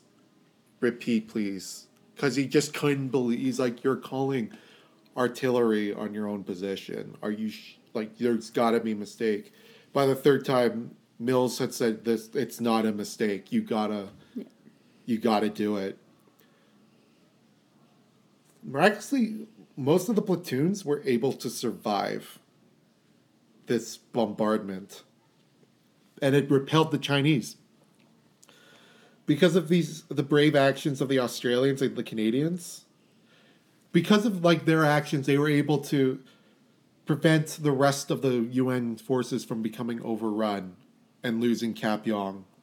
And so the rest of the group, the rest of the troops were able to regroup, push the Chinese out. And because of this, uh, the Canadian, the P- PPCLI and the Royal Australian Regiment both were awarded the United States Presidential Unit Citation. And I believe this is the first time that a non American group was awarded that high of a citation by the American. So this this is where things kind of get bogged down because they were just stuck in the stalemate for the rest of the war. They were not moving any I mean, we could talk about it, but basically it was just like, oh, we'd fight a battle here, and we gain this very little amount of ground that's like within 20 kilometers of the 38th. And we just go back and forth like that. However, we're going to forego that because there's a very, very, very important part of the Korean War that Lindsay would like to talk about. And these are the MASH units. So tell us what are the MASH units, Lindsay. So yeah, MASH units were uh, yeah, basically just mobile hospitals, um, and they were ultimately designed to keep pace with combat units during war. So they've been deployed in every major U.S. conflict since the end of World War II, or well, midway through World War II. They kind of started halfway through. Um, but a lot of the techniques for like combat surgery and uh, general battle medicine um, are kind of traced back to Baron Dominique Jean uh, Larrey. Um, he's kind of considered like the, the father of combat medicine, and his innovations during the Napoleonic War kind of helped to uh, yeah set up what we even do now, actually. Um, the thing about battle medicine and like medicine during wars is that medical advances in general that we use in everyday life advance so much faster because when you're dealing with injuries you've never seen before, you yeah. just kind of got to figure it out. Basically, any kind of innovation during war kind of really yeah. tends to go really quickly. It just accelerates innovation essentially, yeah. which isn't always a good thing by any stretch. But. No, but in this case, yeah, it is. Yeah. But uh, anyway, so uh, Larrey is considered really one of the um, the founders of combat medicine. And what's important about what he did was that he laid the foundations for medical evacuation as we know it. So he was the first to conceptualize forward surgical hospitals by bringing some medical support to the front line. Obviously, during the Napoleonic Wars, the quality of medicine is not going to be great, but just the concept of, of wanting to do that, right? Yeah. That's that's I mean, a new thing. They're still chopping people's legs off yeah. With no anesthetic. So fast forward to World War II, and um, it became really apparent that um, transporting patients from the front to the rear wasn't really working, um, mostly because it requires a lot of time. And so people who were seriously injured mostly just died along the way. And so the casualty death rate in World War II was something like 4% or something. It was quite high. And so um, it became really apparent that they needed to fix that essentially. Mm. so, because uh, yeah, during World War II, the original, um, yeah, so they needed to fix that. So they started to move some surgical teams closer to the front. So they set up field hospitals. And the original field hospitals were often situated near an airbase, so it was easy to get people in and out. Um, but ultimately the problem was is that they were still fixed. So not really useful in a war that moves. And also, it means that if your front keeps moving and your hospital doesn't, then you're just creating the same problem because you have to get people back, Yeah. and that t- creates kind of- it takes time. it kind of causes disruptions with the supply lines and troop movement in a way because there are people trying to get forward and Yeah. trying to get people back. Yeah, no, it's just ultimately not good. So in the early 40s, um, the army uh, tasked a colonel um, who is also considered one of the founders of modern cardiac surgery. And second, his name was my Colonel Michael DeBakey. Anyway, so yeah, this army colonel was he's considered one of the founders of modern cardiac surgery, anyways. But he was tasked to create a list of uh, recommendations to the Surgeon General about how to deal with this problem of people dying kind of unnecessarily because, I mean, obviously the people who had really serious injuries would probably die anyways, but there was a lot of people dying from injuries that they, they could have been at least like Helped. saved. Yeah. Yeah, okay. Or at least helped, right? And that's sorry, that's because they couldn't get them. People to the hospitals fast enough. Okay. So they weren't receiving any treatment really upon moving. So they're in an ambulance, but you can't do much in an ambulance. So you're basically spending all this time trying to get them somewhere just to be triaged. So by then, oh. you know, you've lost a lot of blood, you've lost just you know, you've lost time. And depending on the injury, like time means everything, not just because of loss of blood, but it could mean like the difference between saving a limb and not. Just Right. airflow, everything, right? So he came up with um, auxiliary surgical groups or ASGs, and they were sort of the solution. And essentially, they were like really small teams of surgeons that were sent closer to the front, and uh, they were effective despite the fact that there was really no experience. Um, like their surgeons were generally newer surgeons, Yeah. and also So when you say experience, do you mean no combat experience? that and also just like just relatively general? little general surgical experience Oh, okay. like they were fairly fresh um but also because i think the more like and this happened even like in korea which i'll get to in a second right. Okay. um, where like the really serious, good, serious surgeons to some extent stay in places like Tokyo and Seoul and safe places where you can. I mean, obviously not during World War II, but they stay in places that are a lot safer at more fixed hospitals because they're dealing with the way more serious cases necessarily, right? Like ultimately, the purpose of an ASG is basically to patch someone up and like save their life. And if you you do surgery to save them, but they probably are going to get opened up again when they get shipped off to Right. a more stable Right. Well, medical setting. in the in the Second World War, when you were a medic, you were basically they basically pointed to you and said, "You're the medic." Yeah.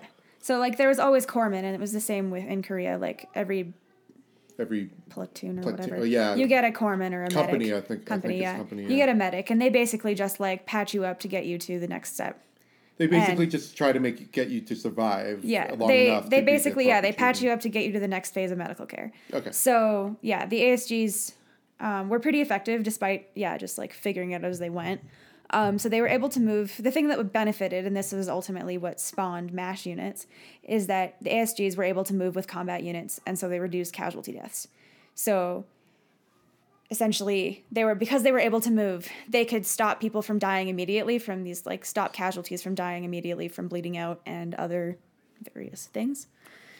So they weren't deployed really until like it was only in 1940 that uh, DeBakey was kind of tasked with coming up with solutions, and that obviously takes time. So, really, the ASGs, I don't know, I don't have too much information on them, but I know that for the most part, it was really near the tail end of the war. Okay. So, like, you know, later on. Yeah. So, fast forward to Korea. And um, as we kind of mentioned at the beginning of the podcast, uh, most people's cultural, like, only really cultural reference to Korea is is the TV show MASH, which I'll talk about in a bit because pop culture is my jam. but ultimately, like the reason it is that way as well is that it's really representative of one of the most like defining aspects of the Korean War, which is a MASH unit. Um, so a MASH, I should have probably started this off as a mobile army surgical hospital. That's okay. But for anyone who didn't know, now you know. But anyway, so in the Korean War, 10 MASH units supported four army divisions, and there were about 15 to 20,000 troops per division. So um, the experience of these MASH units um, really like helped translate to the improvements in uh, resuscitation and uh, trauma care, patient transportation, blood storage and distribution, patient triage and evacuation. So um, the 8063rd MASH, which comes up in the TV show, turns out it actually exists as well, um, was supporting the famed 1st Cavalry, Cavalry Division, and they were the first medical unit to enter Korea. And then the 806, 8076th MASH um, soon followed and landed in Busan, which uh, Jonah talked about a bit earlier. Um, and ultimately, like the thing about the MASH units is that they had went in. It's like all wars and all armies. You go in thinking it's going to be a certain way, and then all of a sudden it's really not, and you have to figure it out. Yeah. So very quickly, MASH units went under like rapid transformation um, from their original sort of table of distribution and allowances in order to support the large influx of patients. Because it turns out when it's a crazy war like this, you're gonna have a lot of people. so, so to meet the new challenges, uh, inpatient bed capacity rose from 60 to more than 200. Um, and so more vehicles, tentage, and equipment were added to each unit. Um, and ultimately, for every like 200 bed MASH unit, most of the time they would have like 400 people. Right. So, like patients. So Yeah, you yeah. can host 200 patients and they had 400. So they were like seriously over capacity, over capacity, Well, which is just the nature of the game, yeah, really. Well, Richard Richard Hooker said that he there will be times where there will be like months with not really anything. yeah. And then all of a sudden he'd be dealing they like not just him but Surgeons, his whole yeah. his whole sur- his whole unit would be dealing with a thousand casualties a day. Yeah. So um, I'll kind of talk about that actually when I get to Okay, the TV sorry. the TV show a little bit too actually Yeah, because yeah. they they discuss they end like sort of discuss that a bit, but um, actually the other thing that was f- kind of I guess new to the Korean War is um so helicopters were it was like, one of the first times helicopters were really used to transport casualties. Right. And so they were actually referred to as air ambulances, which is why, like, even now, like Stars Air Ambulance, things like that. I think because helicopters are easy to get in and out of places, um, and it was sort of new technology at the time, really, actually. And uh, I think it's the first war using helicopters. Yeah, was. Because the Sikorsky helicopter was like the early 50s or like late Yeah, 40s. So like it wasn't there. It was new technology, and they ended up using it. And how they would do it was um, actually just like in the TV show, they would put a patient on each um, rudder. Side? Rudder, yeah. Yeah. Or not rudder, um, running board. that that I don't think No. being on the rudder would That would be be bad. Yeah. running board is the term I'm looking for. I'm just sorry. I just Um, got that mental image. I know it's great. And uh, yeah, so they were introduced during the Korean War, and they airlifted patients from the battlefield to nearby MASH units. Um, in 1951, the 8063rd MASH was the first to use helicopters to evacuate casualties.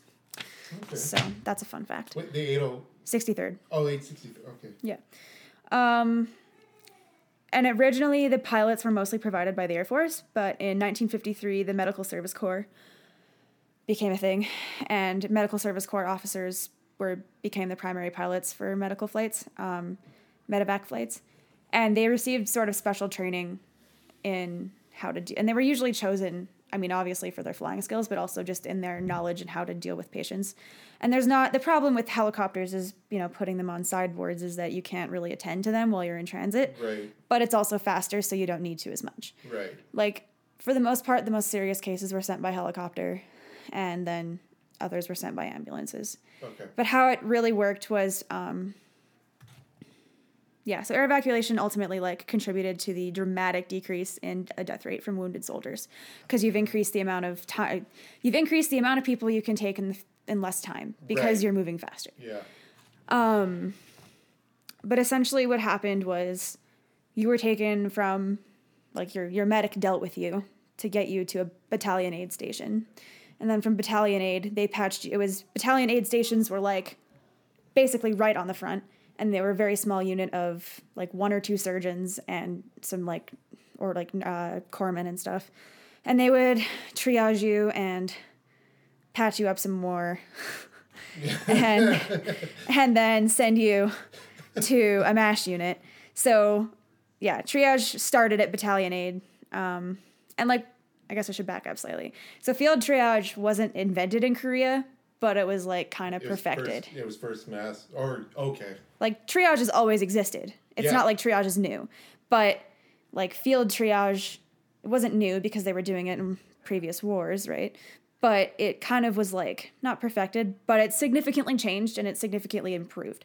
So, um, yeah, triage was initiated at Battalion Aid.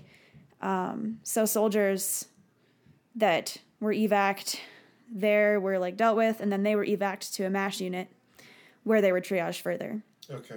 So triage at MASH units was modeled after um, the dictum, quote, life takes precedence over limb, function over anatomical defects, end quote. so basically, and they talk about like, Hawkeye uses this term a lot in the TV show. They did meatball surgery. Right. So yeah, basically, yeah. they're just trying to help you survive. It doesn't matter what you look like after, and if you have to lose a leg to do it, sucks to suck, but Yeah. we got to do it. Well, I mean, Your life matters more than your leg. Yeah, I mean, when you're a med, when you're a corpsman on the front lines, you're not meant to necessarily. You're not there to perform the procedure. You're there to stabilize the person enough to survive, to get the proper treatment. Yeah. I mean, it might might be different. Was it? It's pretty much the same in Korean War. Was it For which? for the Korean War? I'm talking from the perspective of what I know from the first or second. Like War. medics and stuff and Yeah, corpsmen. Yeah, it was essentially the same. Like essentially, you're there to try and like put bandages on and stop some bleeding if you can, Yeah, and just- get them to. just to stabilize. Yeah, them. you basically stabilize them till they get to battalion aid, and then battalion aid deals with them then. Right.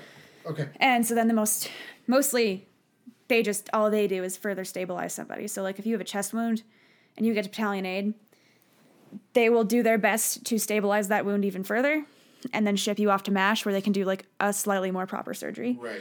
And even in some cases What do you mean slightly more pop- pro- proper, proper? Yeah. like they can spend a little more time because they're not being shelled Okay. So, while they're doing surgery because battalion aid was at the at the front Right. essentially. So Okay. battalion aid was also taking fire in the middle of battles. So they're the- tr- the actual proper mash fights were only slightly more proper. Yes, because depending on the surgery, like oh, okay. depending yeah. on the surgery, Okay, they can only it. do so much for you before they have to send you to Seoul or because usually after Yeah, MASH, okay. they would do a surgery to like stabilize you and keep you alive even further and like um put you back together as best they can with the supplies they have and you know like it's Right. it's it's a mobile hospital it's not really great it, Okay. it does the job but it's like the thing about you know meatball surgery is as hawkeye called it is that you're keeping people alive and yeah you're saving lives but ultimately a lot of them needed further medical care Okay. All right. So, yeah. So they would need to be transported to a proper depending hospital on in, like, depending on what the the problem was but really they were only kept in post-op at mash units for like a very short amount of time because they had to get people out right Obviously, yeah. so most of the time they would end up in hospitals like in a more stable place like Seoul or it depends sometimes Tokyo like yeah. yeah. um they would get sent away and then I, sorry, they I would just, get yeah I, dealt with a I just want to clarify. If you hear stomping, it's because there are kids running up around upstairs.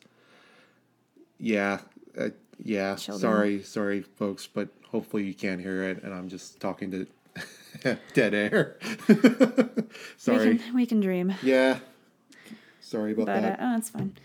The thing about like meatball surgery is that it also helped to push forward a lot of advances in surgical technique because you uh, you learn some things when you're dealing with new injuries because with every new war there is new ways to kill people, and then you have to find new ways to fix them. So um, MASH surgeons performed a lot of retrospective studies, and they all greatly influenced um, trauma care around the world.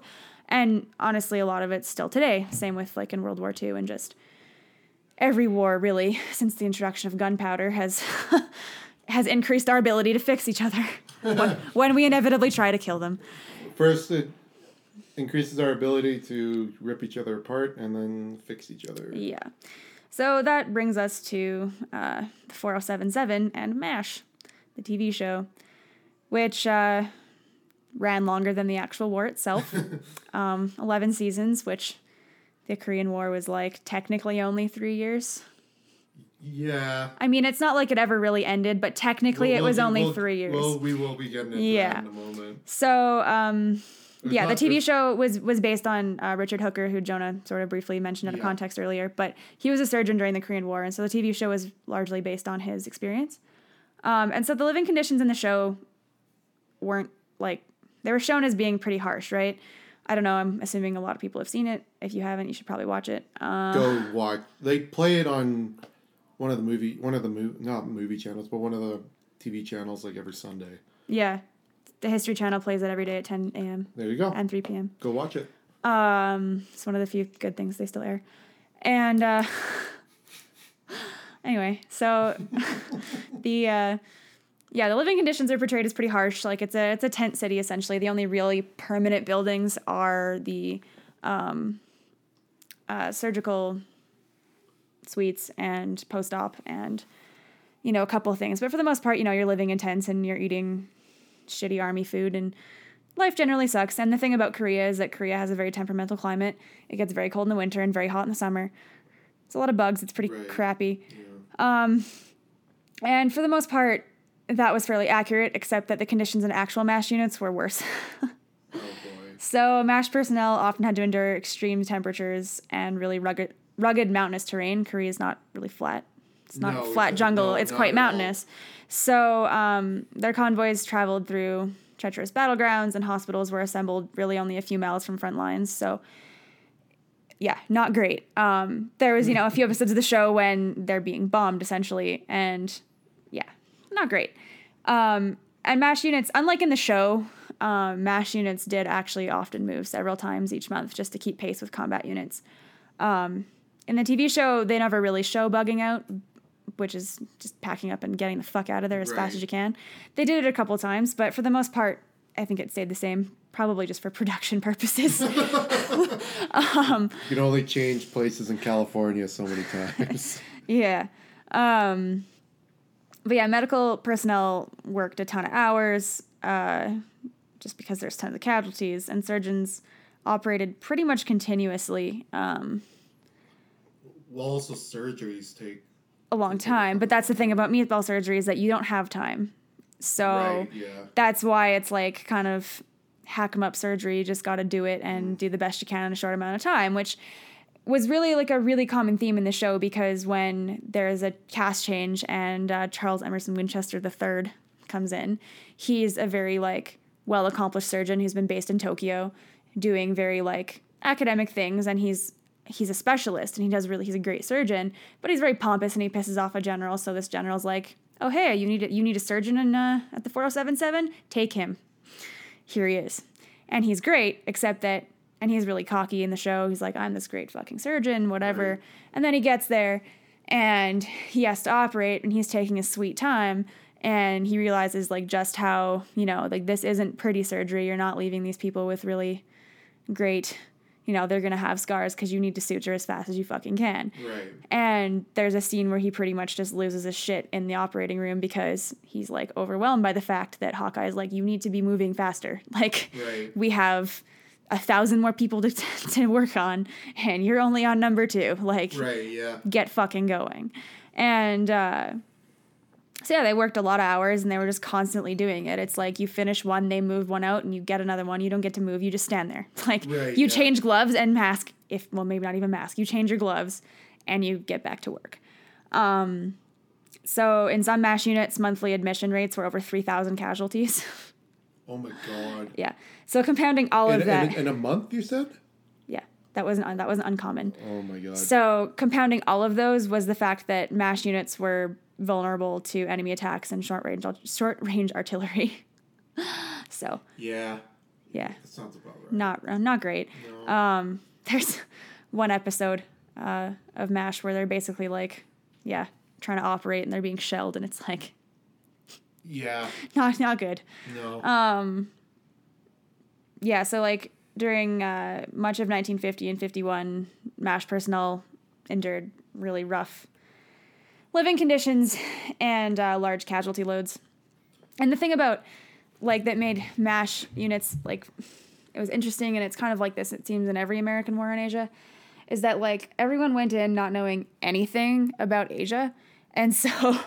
You, you get there and realize you're like ill equipped and don't know anything Yeah. about the diseases that exist there. and you're just not prepared Yeah. like for where you are. Yeah, so I mean, I think it was worse in Vietnam in lots of ways, Yeah. um, just because of the attitude that people went in with. But in Korea, it was very like they had to adjust to the fact that like no one expected the temperature to be that fucking wild in Korea. Nobody expected like diseases that exist in Southeast Asia that don't exist in you know like no one absolutely, anticipates these things. And so it's like not only are you dealing with medical challenges of like war, you're also dealing with medical challenges of you have surgeons and doctors and nurses and people in positions where they're like I have no fucking clue what this is. Yeah, exactly. Like- yeah, yeah. So well, um I mean, the, this is this is this relates to how I like my understanding of the Vietnam War, but it definitely works in Korea as well, especially with what all we were talking about at the beginning. But um, part of the reason why a lot of these things were like failed at the beginning is because you, you American troops were not being trained to deal with Asian environments. Like I mean, when you look at Korea, like when you look at Korea, there's a lot of similarities between like Korea and us, but there's also a lot of differences. They were mm-hmm. not prepared for that, and it was No. the same in Vietnam. They were being again, they were being trained to deal with Ger- or Russian soldiers coming across the grasslands of Europe, not the jungles of No. Vietnam or the. I mean, I think it was more exaggerated in Vietnam because it was a lot more guerrilla warfare. Oh, like absolutely, Korea was still very much a tr- well, not very much, but it was more of a traditional war, and Yeah. in terms of how it was fought, and so that's why MASH units worked. Um, they changed come Vietnam from MASH to um, an acronym called MUST, which is the Medical Unit Self-Contained Transportable. It's kind of a stupid acronym, but anyway. um, it was basically just a MASH unit that was better designed to deal with guerrilla co- guerrilla warfare. Um, but yeah, anyways, uh, so during that period of 1950 to 1951, um, 200 bed MASH units often treated over 400 patients a day. wow. And by the later part of 1953, it started to become clear that like the war was quote unquote ending. Yeah. So there was just less need, but um, six MASH units of the 10, uh, five of which were active, remained in Korea. And those were given responsibilities to treat like prisoners of war and civilian casualties. But Right. I mean, the thing about like MASH units um, that was pretty well portrayed in uh, the show, which I promise I'll actually talk about now. Um, there was just a few details I needed to get out there Yeah, no about it. But um, one of the main themes of the show is that they try and humanize the Koreans. Like Yeah. the thing about how the enemy combatants and just even the people, the quote natives of the country they were in, were often really like not taught to these soldiers as being humans. They're like they're there, but Yeah. you're not really dealing with them, and so it it's awkward, and especially when you're when you're a doctor. Um, kind of one of the main themes of the show because you have these main characters like Hawkeye and in the first couple seasons Trapper John and uh, Colonel Blake, and then it changes to um, BJ Honeycutt and Colonel uh, Potter, who actually was one of the only regular army people in the show. Like in terms of like his character was regular army, where everyone else was draft were draftees. Oh, okay. So that's the thing, The guy is played him no, no, no, no. He's an actor. Uh, but in the in like his character, of Colonel Potter was regular army, and in Mash, almost all of the characters are draftees. So. And you can tell that just on like the attitude of the show. Like the general theme is that like war is bad and the easy way to portray this is using a medical unit because it's easy to put doctors in a war setting but doctors have other oaths right they take Right. they take oaths to save lives they're in the they're in the medical business because they want to save lives not because they want to take them or they discriminate against who they're saving Right. like so in the show like obviously they deal with american casualties and they deal with um, some south korean casualties because they're allies and whatever but they also deal with a lot of like the quote natives right? They deal with the people who live around there and they often provide medical care to people who exist in that area. And all the regular army people are kind of like burr we shouldn't be doing this but not all of them but lots of them. Because you know it's a waste of supplies and whatever. Right. but it kind of like it, it's a thing. It shows this conflict between it's like an ethical conflict between uh between the the doctors and like they clearly don't want to be there because who wants to go to war but also like they they openly disagree with these policies of like only treat Americans and only treat these people because it's like, well, they're humans too. Like a big thing that goes on in the show, and I honestly think that at some point Hawkeye or someone said it is that all humans bleed red. And, you know, we're going to treat everyone the same because ultimately the human body is the human body. When you cut someone open, everyone looks the same. Like When you look at the, your race doesn't matter when your chest is wide yeah, open. when you when you see the time period that this came out, it was very. yeah, I mean, I mean, I mean the the sh- when the show came yeah, out. yeah, yeah, yeah. It was um, it was quite liberal, and I mean, like, the thing about Mash that's really hilarious, and I mean, it was really funny, but like, it was, it was a funny show, Yeah, and it was, it was no, really, really well is. crafted dark humor. But the thing that's funny about the show, and that I think it's kind of like the, everyone knows it, but I will repeat it anyway, is that really Mash was like a Vietnam criticism wrapped in a different war. Yeah. And so it's really easy to draw parallels between the Korean War and the Vietnam War because like MASH does that essentially by even just existing. Yeah. Because you would never know that they're, you know, I mean, like just by watching the show, you wouldn't necessarily know that like it's a protest against Vietnam.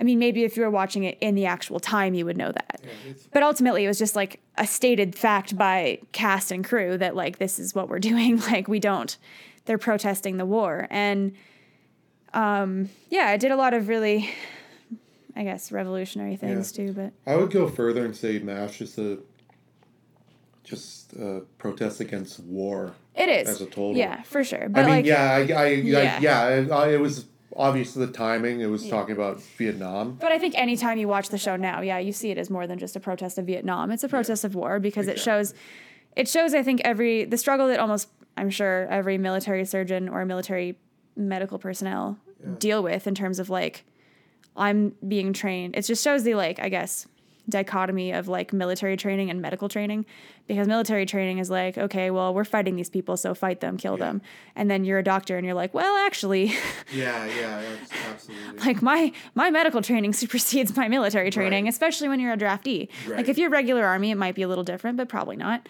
but these people for the most part were draft were, were drafted they didn't want to fucking be there Well, it's- they had to leave lucrative private practices Yeah. to go fight or not really fight but to go to a war that they didn't know it was about Right. and it technically wasn't even a war they're being told it's a police action and they're like well it looks a lot like a war to me yeah, exactly. and um you know there's peace talks that aren't going anywhere and you're ultimately like being told that communism's evil and you're like well that's great except that they're also humans and i have to save them like i Yeah, it's yeah. it just shows this like dis this there's a dichotomy between yeah medical training and military training and it's just like a super i think good way to i i think it's just a good vehicle for for sh- like criticizing war and just not even criticizing it but just like showing kind of the that war isn't really that straightforward Right, like yeah. like even wars even wars like world war ii that had very clear ideological um, boundaries. Everyone knew what they were fighting.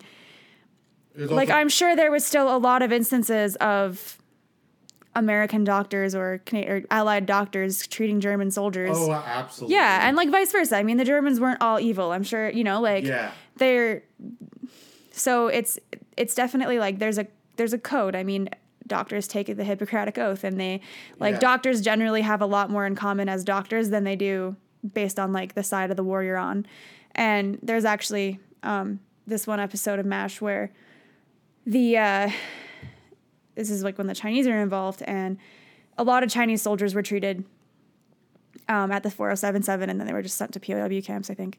And uh, there's this one episode where there is a prisoner exchange essentially between some Chinese doctors and the 4077. And it's very unofficial, but this Chinese doctor is essentially like, You've been good to our boys. I know that they've survived because you give them good medical treatment. And uh, I can't remember the circumstances of why they decided to trade prisoners, kind of, but they essentially do because they're like, you know, we're all doctors here. Like, Yeah, yeah.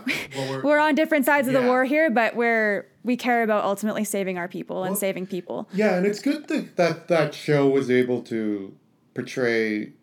I mean, we look at North Korea today Mm-hmm. and even China today, and we kind of forget how we kind of really dehumanize. That's how you, Both and that's that's like really what war is about, though, because Yeah. it's really hard to fight people when you see them as humans. Like, it, yeah, and it's like this, like they they're put put it. Excuse me. They're pushing it on the human populace that, oh, these are the bad guys and we're the good guys, because we're here and we're fighting for this.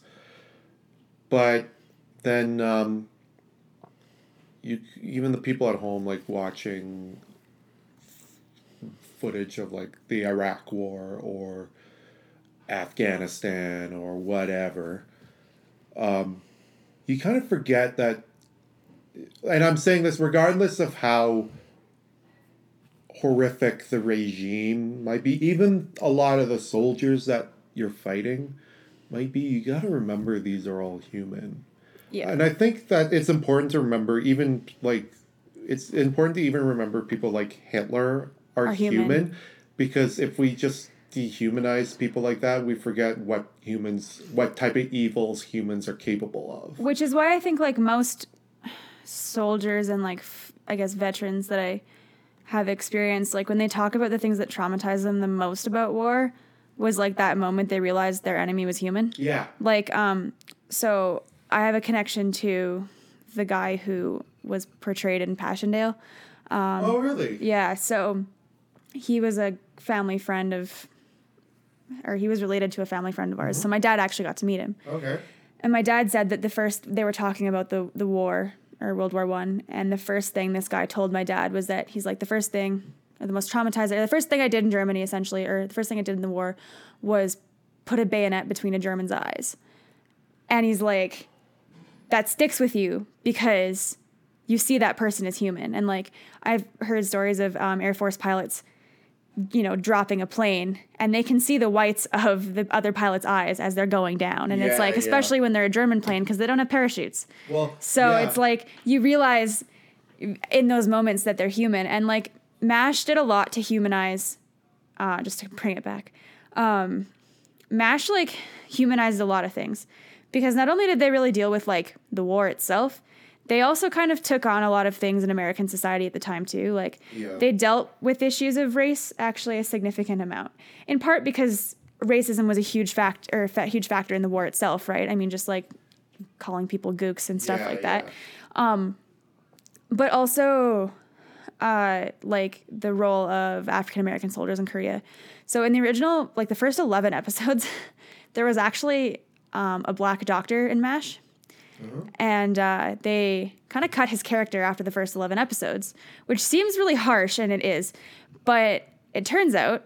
That it's actually more historically accurate that way because Yeah. there were no black doctors during Kor- the Korean War, especially not like neurosurgeons. No, absolutely. And that's what his character was. yeah. But there's one episode where Hawkeye takes to task um, this one battalion leader or whatever, uh, or not really battalion leader, but this he's a commanding officer.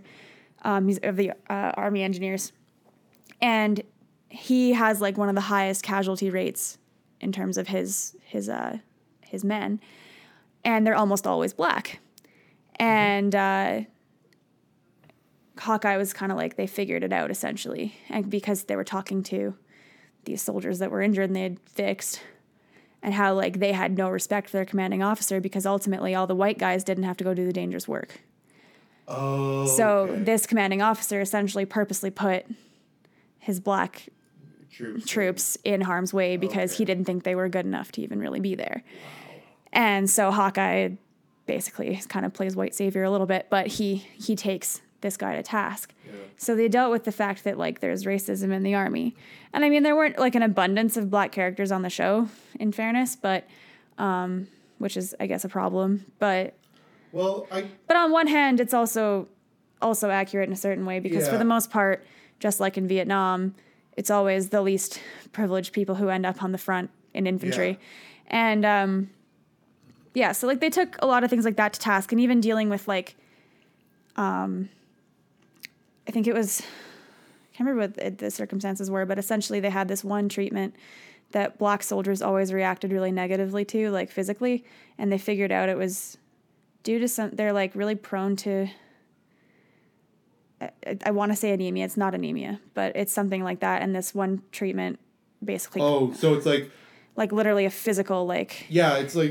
Are you talking about the they have Um, sickle cell, sickle cell. Oh, okay. So they have like a diff. Like people yeah. of a different color will have a different Sometimes like reaction to certain medicines that Or- you, yeah. someone like you or I might not. might. Okay. um, and that is makes sense given tons of um, it's medical treatment isn't always isn't really universal all the time, right?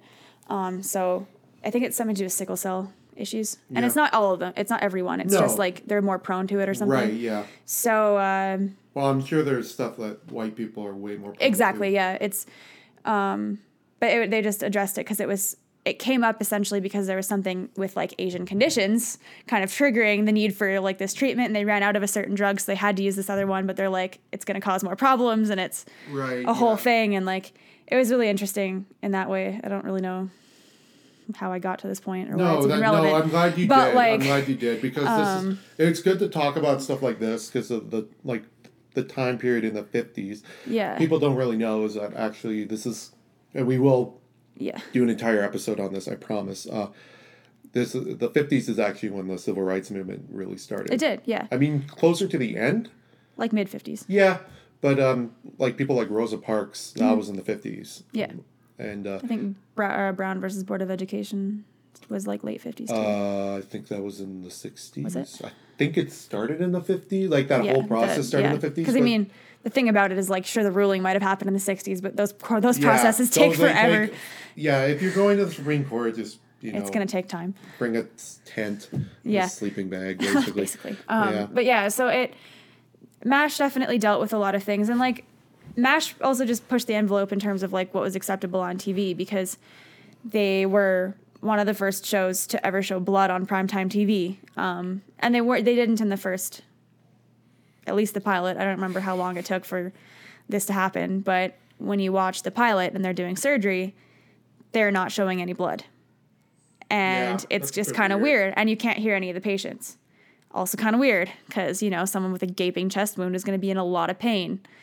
doesn't matter how much morphine you gave them they're probably yeah. still going to feel that so um eventually that changed because they they realized just you know people need to see that medical scenes aren't pretty Yeah. especially in wartime.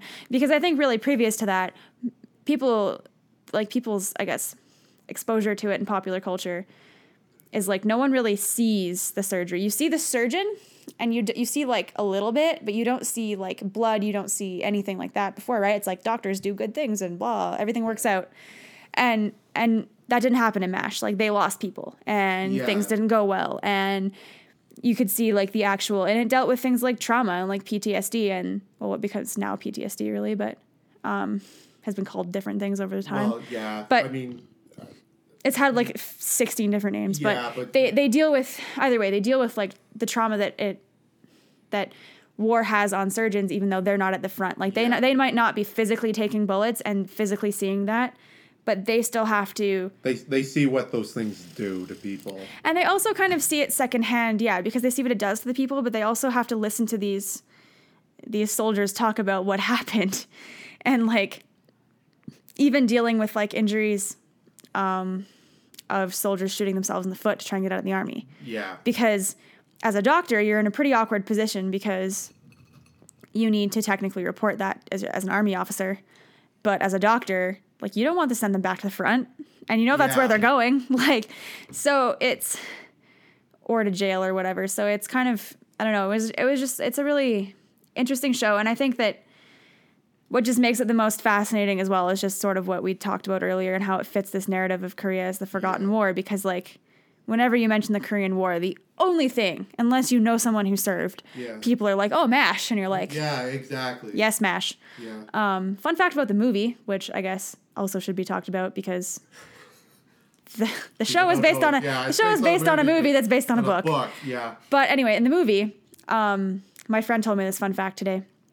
Most of the movie was actually improvised, That actually makes a lot of sense. which really pissed off the filmmakers. I'm sure. Yeah. um, yeah. So thanks, Craig, for that fun fact.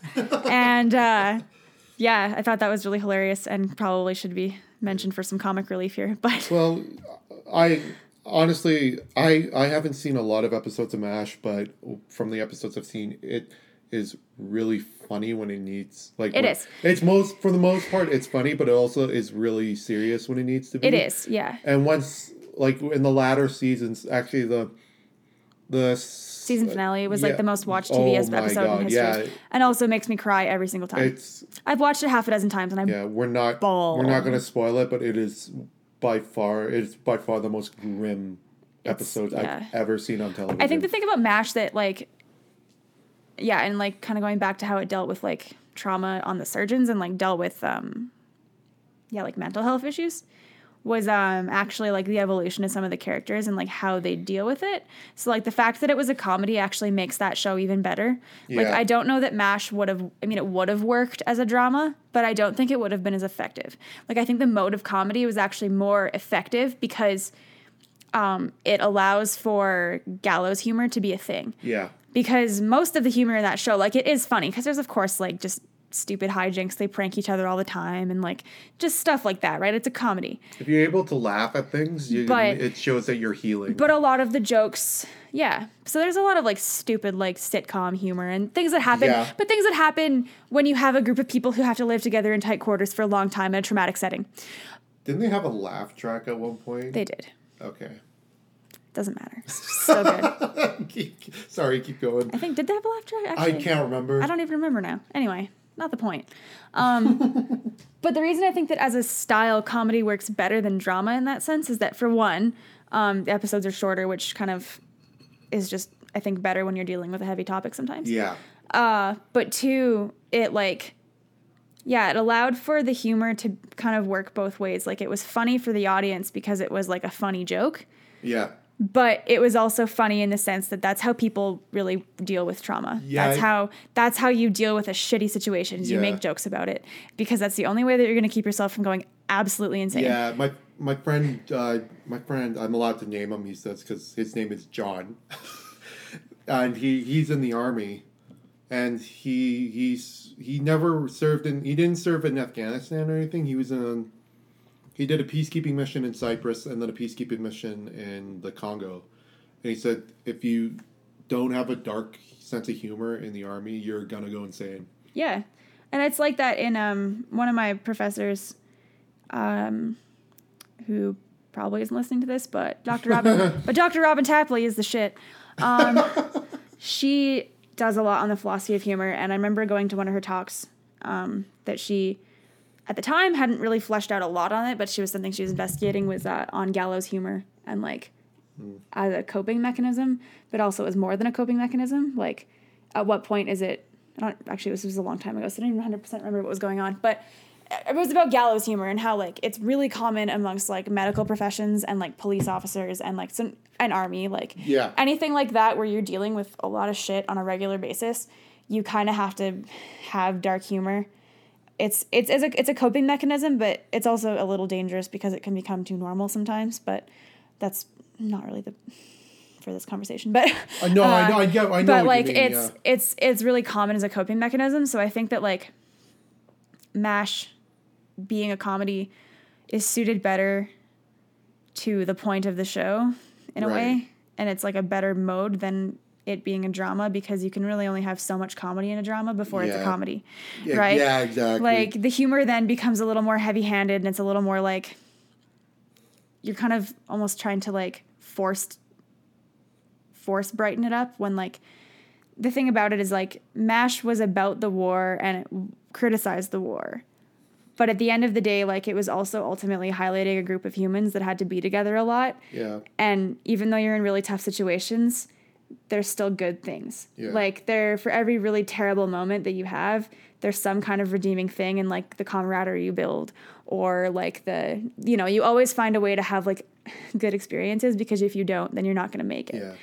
and and so mash like showed a lot of those human moments too and just like i don't know i think ultimately there's a reason it will go down as one of the greatest tv shows in history Yeah, because it- absolutely. it is so um also one of the longest running at the time or at least at the time was one of the, the longest time, running yeah. law and order smashed that It's like I'm, I, I, I, it's still the most watched season finale season ever finale ever, and also one of the most watched TV episodes ever. Mm-hmm. And it's all. And I was looking this up, and uh, when researching this podcast, and it's only beaten by uh, Super Bowl. Yeah. like Yeah. a couple of Super Bowls, and it's like Yeah. that shouldn't count. and I think it's actually still one of the most watched like reruns. definitely, Because almost Definitely. at least like four different channels still have reruns of it. yeah. So yeah, like definitely, guys, definitely go check this out. If you're not so much into like television, there it's based on a book. It's just called Mash, and story of three army doctors. I think it is. it's written by a man named Richard Hooker, who was an who he was an army surgeon in a MASH unit during the Korean War. And uh, a lot of the stuff that he wrote, like none of the names are real, but Yeah. he says a lot of the stuff he wrote in the book actually did happen. Yeah, And if you want a really good impersonation of MacArthur, watch MASH. Um, because actually, one of the biggest like running jokes for the first like good few seasons is that Trapper John can imitate MacArthur Oh, incredibly yeah. well. So there's um there's this one episode with uh uh this this like Korean guy has like a biplane or no it, it yeah it's a biplane and he tries to like throw there's like an ammunitions dump close to this mash unit close to the 4077 and uh every day at 5 p.m this uh they call him something charlie and i can't remember what his freaking name is My dad will know. I know. Oh my god, I know it too. Anyways, he flies by and throws a bomb out of his plane, trying to hit the munitions dump. And so uh, it becomes like a thing. Like this is something that the people of Mash rally around. They place bets. Like every day, there's like a viewing gallery, and they go out to watch it. And uh, so every day they go out, and Trapper John kind of dresses like MacArthur, like the cornpipe and the hat, and like they're in their house coats and just like. Oh yes, Charlie's coming today, and they bet on how close he'll get to hitting it.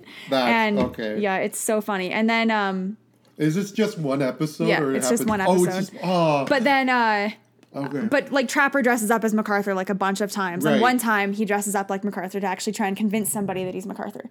Like, and I, I, I think he did that like probably more than once, and I can't remember exactly what happened in each one, but like it was for you know some benefit. Um, but like for every like hilarious moment like that, there's something that really like is serious and hits home like a point. Like the fact that the whole time this war is happening, there's peace talks.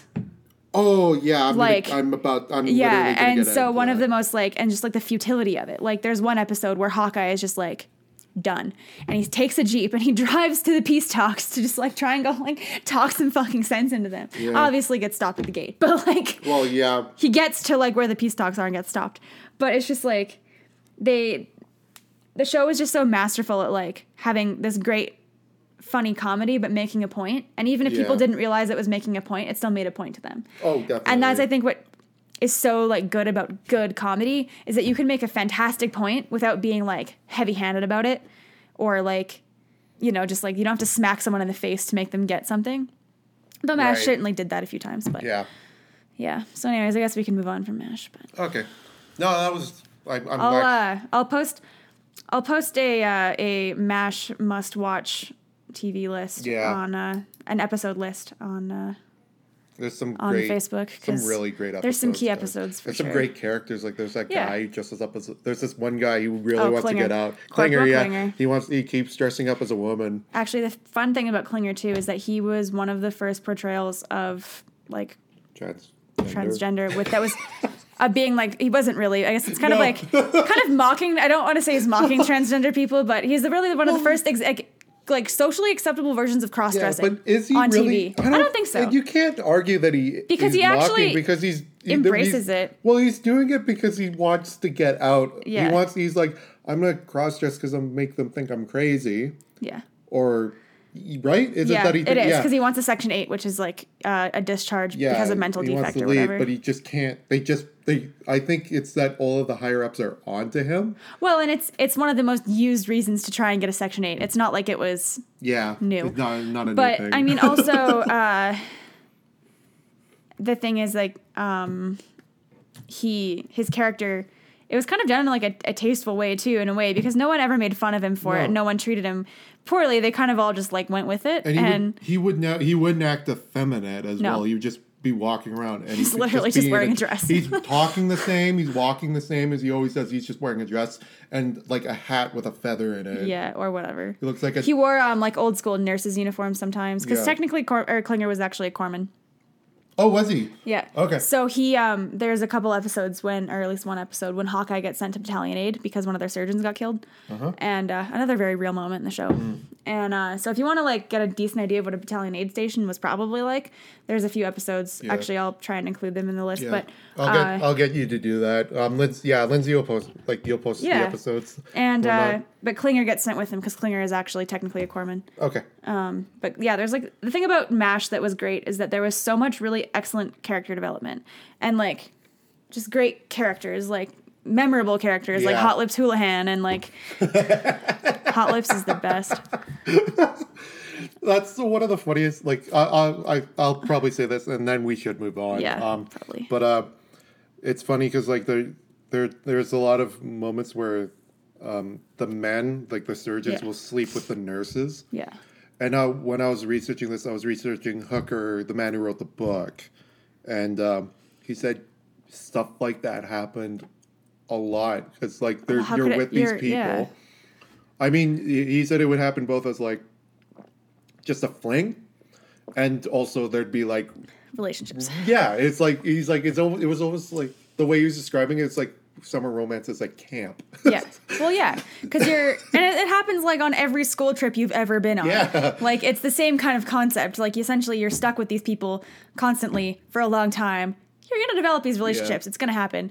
Um, from like a feminist perspective, Houlihan or Hot Lips is like a super fascinating character, which I don't really have time to talk about, yeah, you'll but it's something I'd like to flesh out. just just watch watch the show and you'll understand. Yeah. I'm sure we'll come back And to I'll talking about Mash. again. Probably post some things about it, and We'll we'll talk about Mash. eventually again. we'll yeah. we'll have other other mediums to, pr- to yeah, send out exactly, ideas. But exactly. I mean, when we get to the Vietnam War, we'll talk about it again.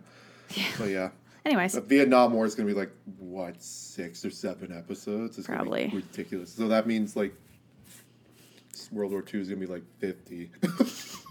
buckle up, yeah, folks. buckle up. This is what you you signed up for. This. I mean, they can. no, Oh, no, no. don't uns- unsubscribe. You can't unsubscribe. Yeah, You're not allowed. It's not going to happen. We have forbid you from unsubscribing. That was my pen hitting the. We're now desk, officially being dictators and saying you cannot do that. Yeah. So, anyways, we'll continue. Anyway, yeah, we shall continue. So, stalemate's still going on. I hope you guys haven't forgotten.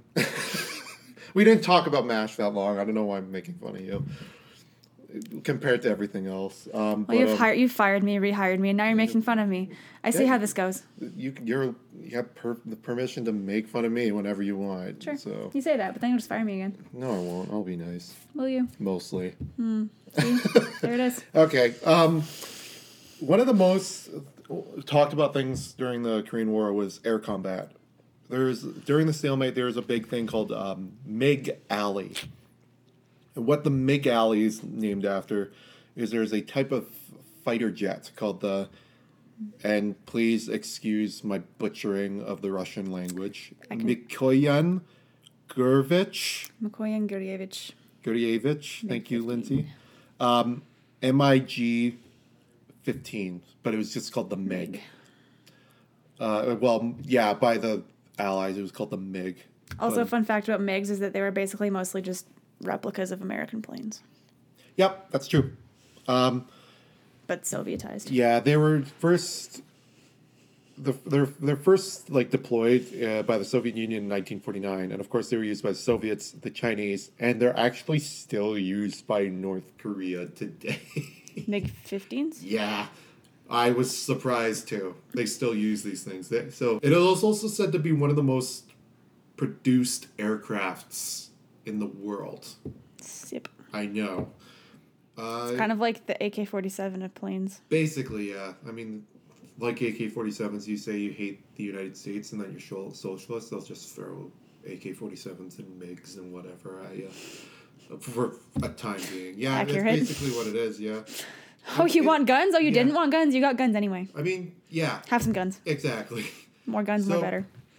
He- The what's interesting is that it was in MiGs that the Soviets were involved. But what the Soviet the so because like Chinese and Korean pilots they just weren't trained to use them. I mean, some of them could. Like so, some of them definitely could, but just for the most part, they couldn't. Not enough were trained to use them to have a proper air force. So what happened is that Soviet pilots would pilot these aircraft, but they didn't want the United States to know that they were piloting. Like they were actually involved in Korea, so they would dress these Soviet pilots up as Chinese.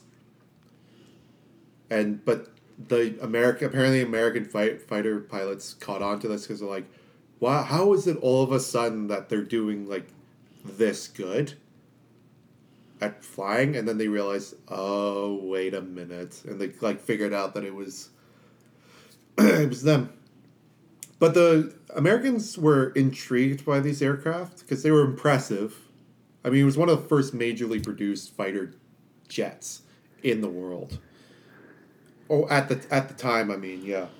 Um, so the Americans actually offered offered a one hundred thousand dollar reward and asylum for anyone who was willing to bring a fully intact MiG to Allied forces because they got a few, but these these were ones that had crashed, so they were heavily damaged, and a lot of the stuff just wouldn't work anymore. Yeah, and like the MiGs too, um, ultimately were not necessarily superior to American planes, but they were really fast and difficult to Yeah, like they they were a formidable plane. It wasn't like Soviet machinery wasn't always hasn't always been a joke in terms of like military equipment, so Well, with this reward, a Polish man by the name of Franz, Franz, I'm gonna butcher this. I'm so sorry, people. It's that one, Franciszek, Franciszek, Yareki. Jure, yeah, Jarecki. He he's like, yeah, I'm not really happy with living in Soviet the, Poland. the Eastern Bloc. So he actually got a got up in his plane and flew to the Allied lines and landed on a base on March fifth, nineteen fifty three. And because he was the first person to do it, he was given five hundred thousand dollars and granted immediately granted American citizenship. Other groups, uh, like there were stories of other like Koreans doing it as well, and they would get asylum and a hundred thousand dollars. But yeah, because he was the first person to do it, he got a lot more. You you mentioned they were going through an armistice for a long time. You know how long that was, guys? It was since 1951 they were trying to get a ceasefire. Yeah, pretty much right after the war started. Basically, well, right after the stalemate, yeah, Yeah. for sure. Um, and so peace negotiations were ongoing for two years, on and off, but they kept stalling over POW repatriation. The problem is that many of the Chinese and North Koreans they didn't want to go back. So, and there were a lot of POWs from that side. Some changes definitely happened during this time. In 1952, the United States presidential elections happened, and it, they were won by the Republican candidate Dwight D. Eisenhower, who was Allied Supreme or Supreme Allied Commander or Supreme Supreme Allied Commander, Commander in Europe in Europe, yeah. during the second, during Like- the latter, like 1944. His title's so um, badass and hard to repeat. Yeah, but he became president in the United States. He actually personally visited Korea in the middle of this conflict on November 29th, 1952. And he was there to in order to help formulate a cease of hostilities between the two sides. The beginning of the, the process to actually formulate a proper armistice was started with India. During the war, India did not send any combat troops. They did not support either side.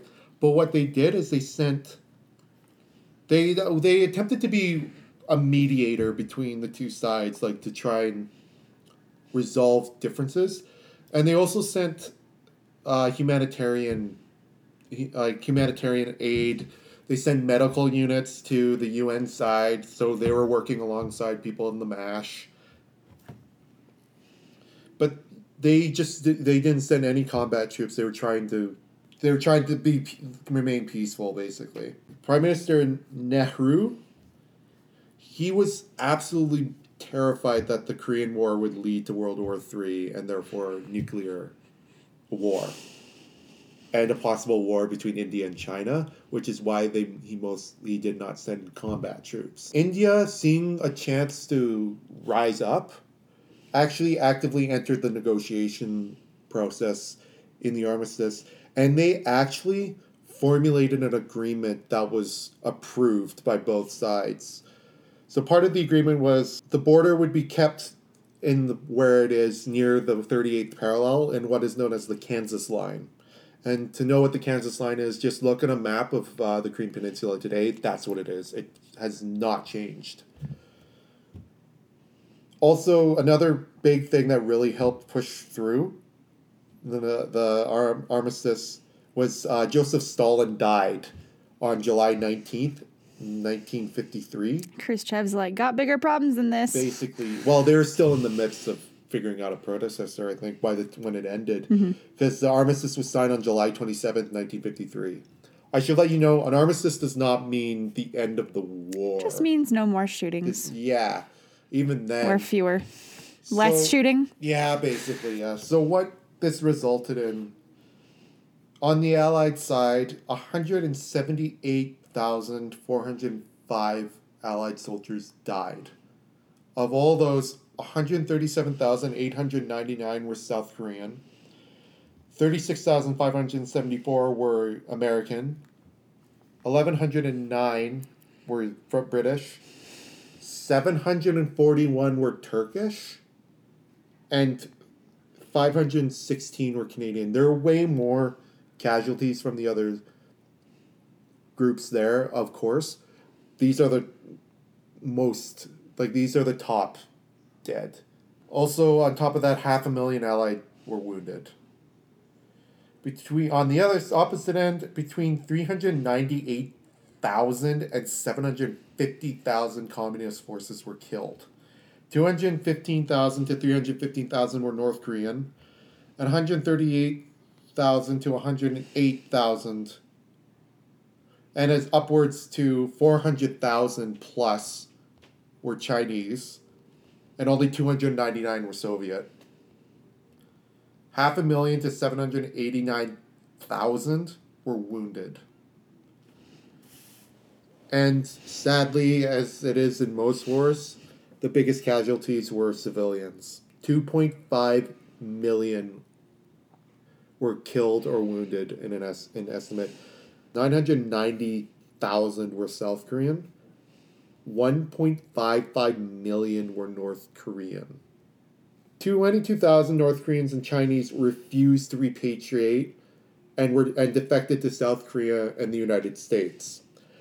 On the opposite end, 327 South Koreans, 21 Americans, and one British soldier refused to repatriate, and they defected to North Korea and China and the Soviet Union. This is a really sad story that I have to get out of the way. There was a re- an agreement to repatriate the dead from both sides called Operation Glory between September and October 1954. 4,000 casualties were brought to the Grave Registration Service Command of the United States. Of those, 1,868 Americans dead, and out of those, 848 were unknown and were buried as unknown soldiers in, uh, in Hawaii. Of the exchange to China and North Korea, were 14,000. This is the saddest story I've ever heard of the Korean War is when they had the they had planes flying these bodies back to Allied lines. There was this one pilot, and he was saying that his plane was so packed that there were body there was a body bag next to him, like him and his co-pilot. He landed the plane, and he's just sitting there, and he had to know who was next to him. He unzipped it, and it was his brother. Oh God. Yeah, imagine, Uh, imagine that. well, now we're all Flying with this- heartbroken. So, yeah, flying with this body that you have no idea who it is, you unzip it and it's your brother. Yeah. How fucked up is that? As people know, Korea is still divided. It's still there. The, the, they established the demilitarized zone, which ironically is the most heavily militarized border in the world. Both sides still see themselves as the legitimate Korea and do not recognize each other. I mean, that's kind of changing now. You've probably seen the news. Now, what happened to India? Well, the United States were not very happy with India not fully supporting them, so they were completely ostracized by the United States and therefore the West. And also, in retaliation to this, which is very petty on the American side, they started to support Pakistan, sending them arms, sending them money, training.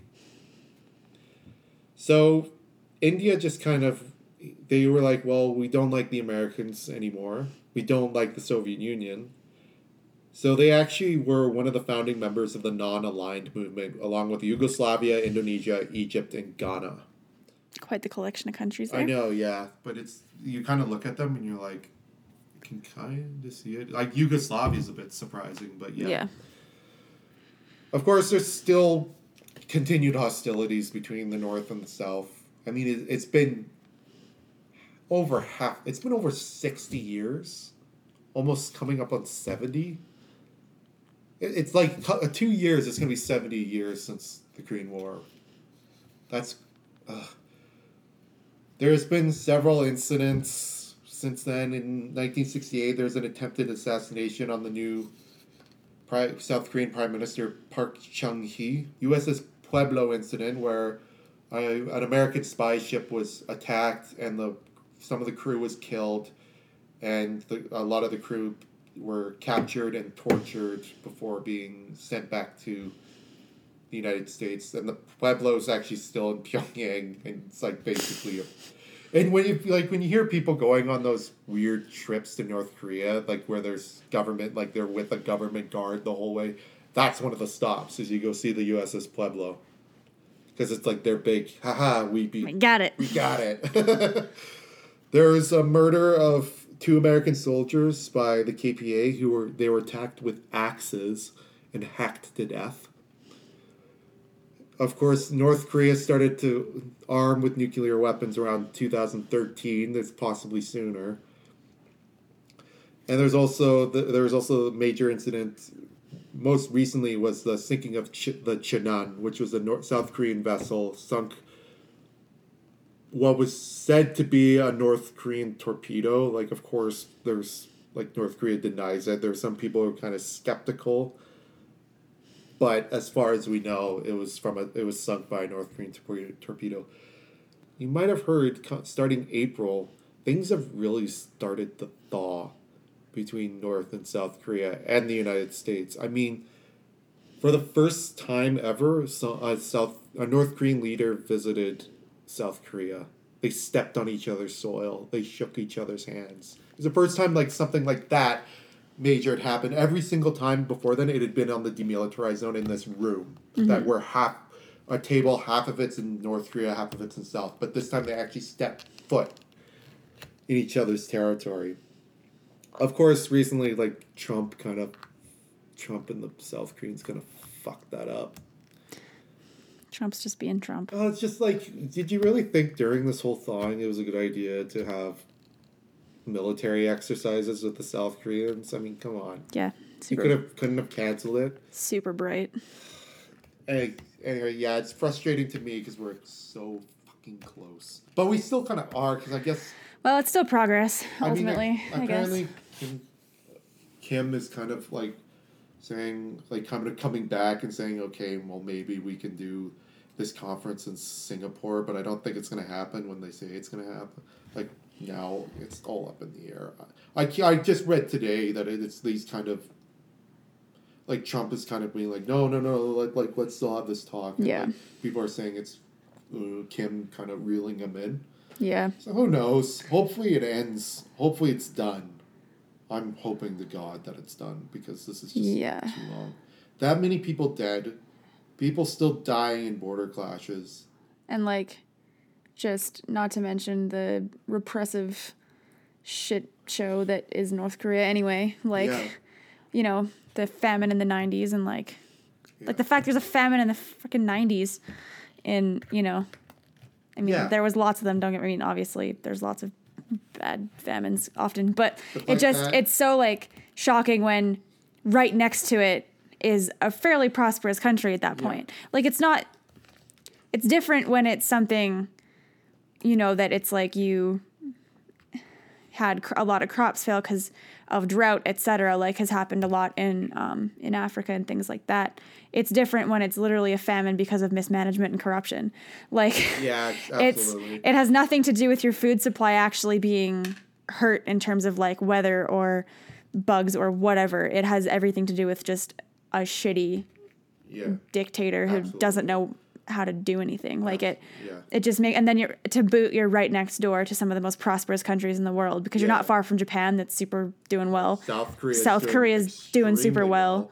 They- China is like Even in the 90s we're doing all right. yeah, like, you I know, mean, they're even today they're doing. Yeah, so I mean, Right. it was it's pretty just like I don't know. It, it would be it'd be great for for progress to make be like be made and Well, it would just be just be nice to finally have an end to something and Yeah. I mean the thing that's just going to be the weirdest for everybody as we sort of like talked about is the fact this war has been going for 70 years Yeah. and no one realizes it so when it does finally happen and there's a headline saying Korean War finally over Like- people are going to be like what again, there, there's a good reason the fuck this war is known as the forgotten war for Yeah. a good reason. I mean, even in the news, I'm watching the news and reading the news, and they're not even mentioning anything about.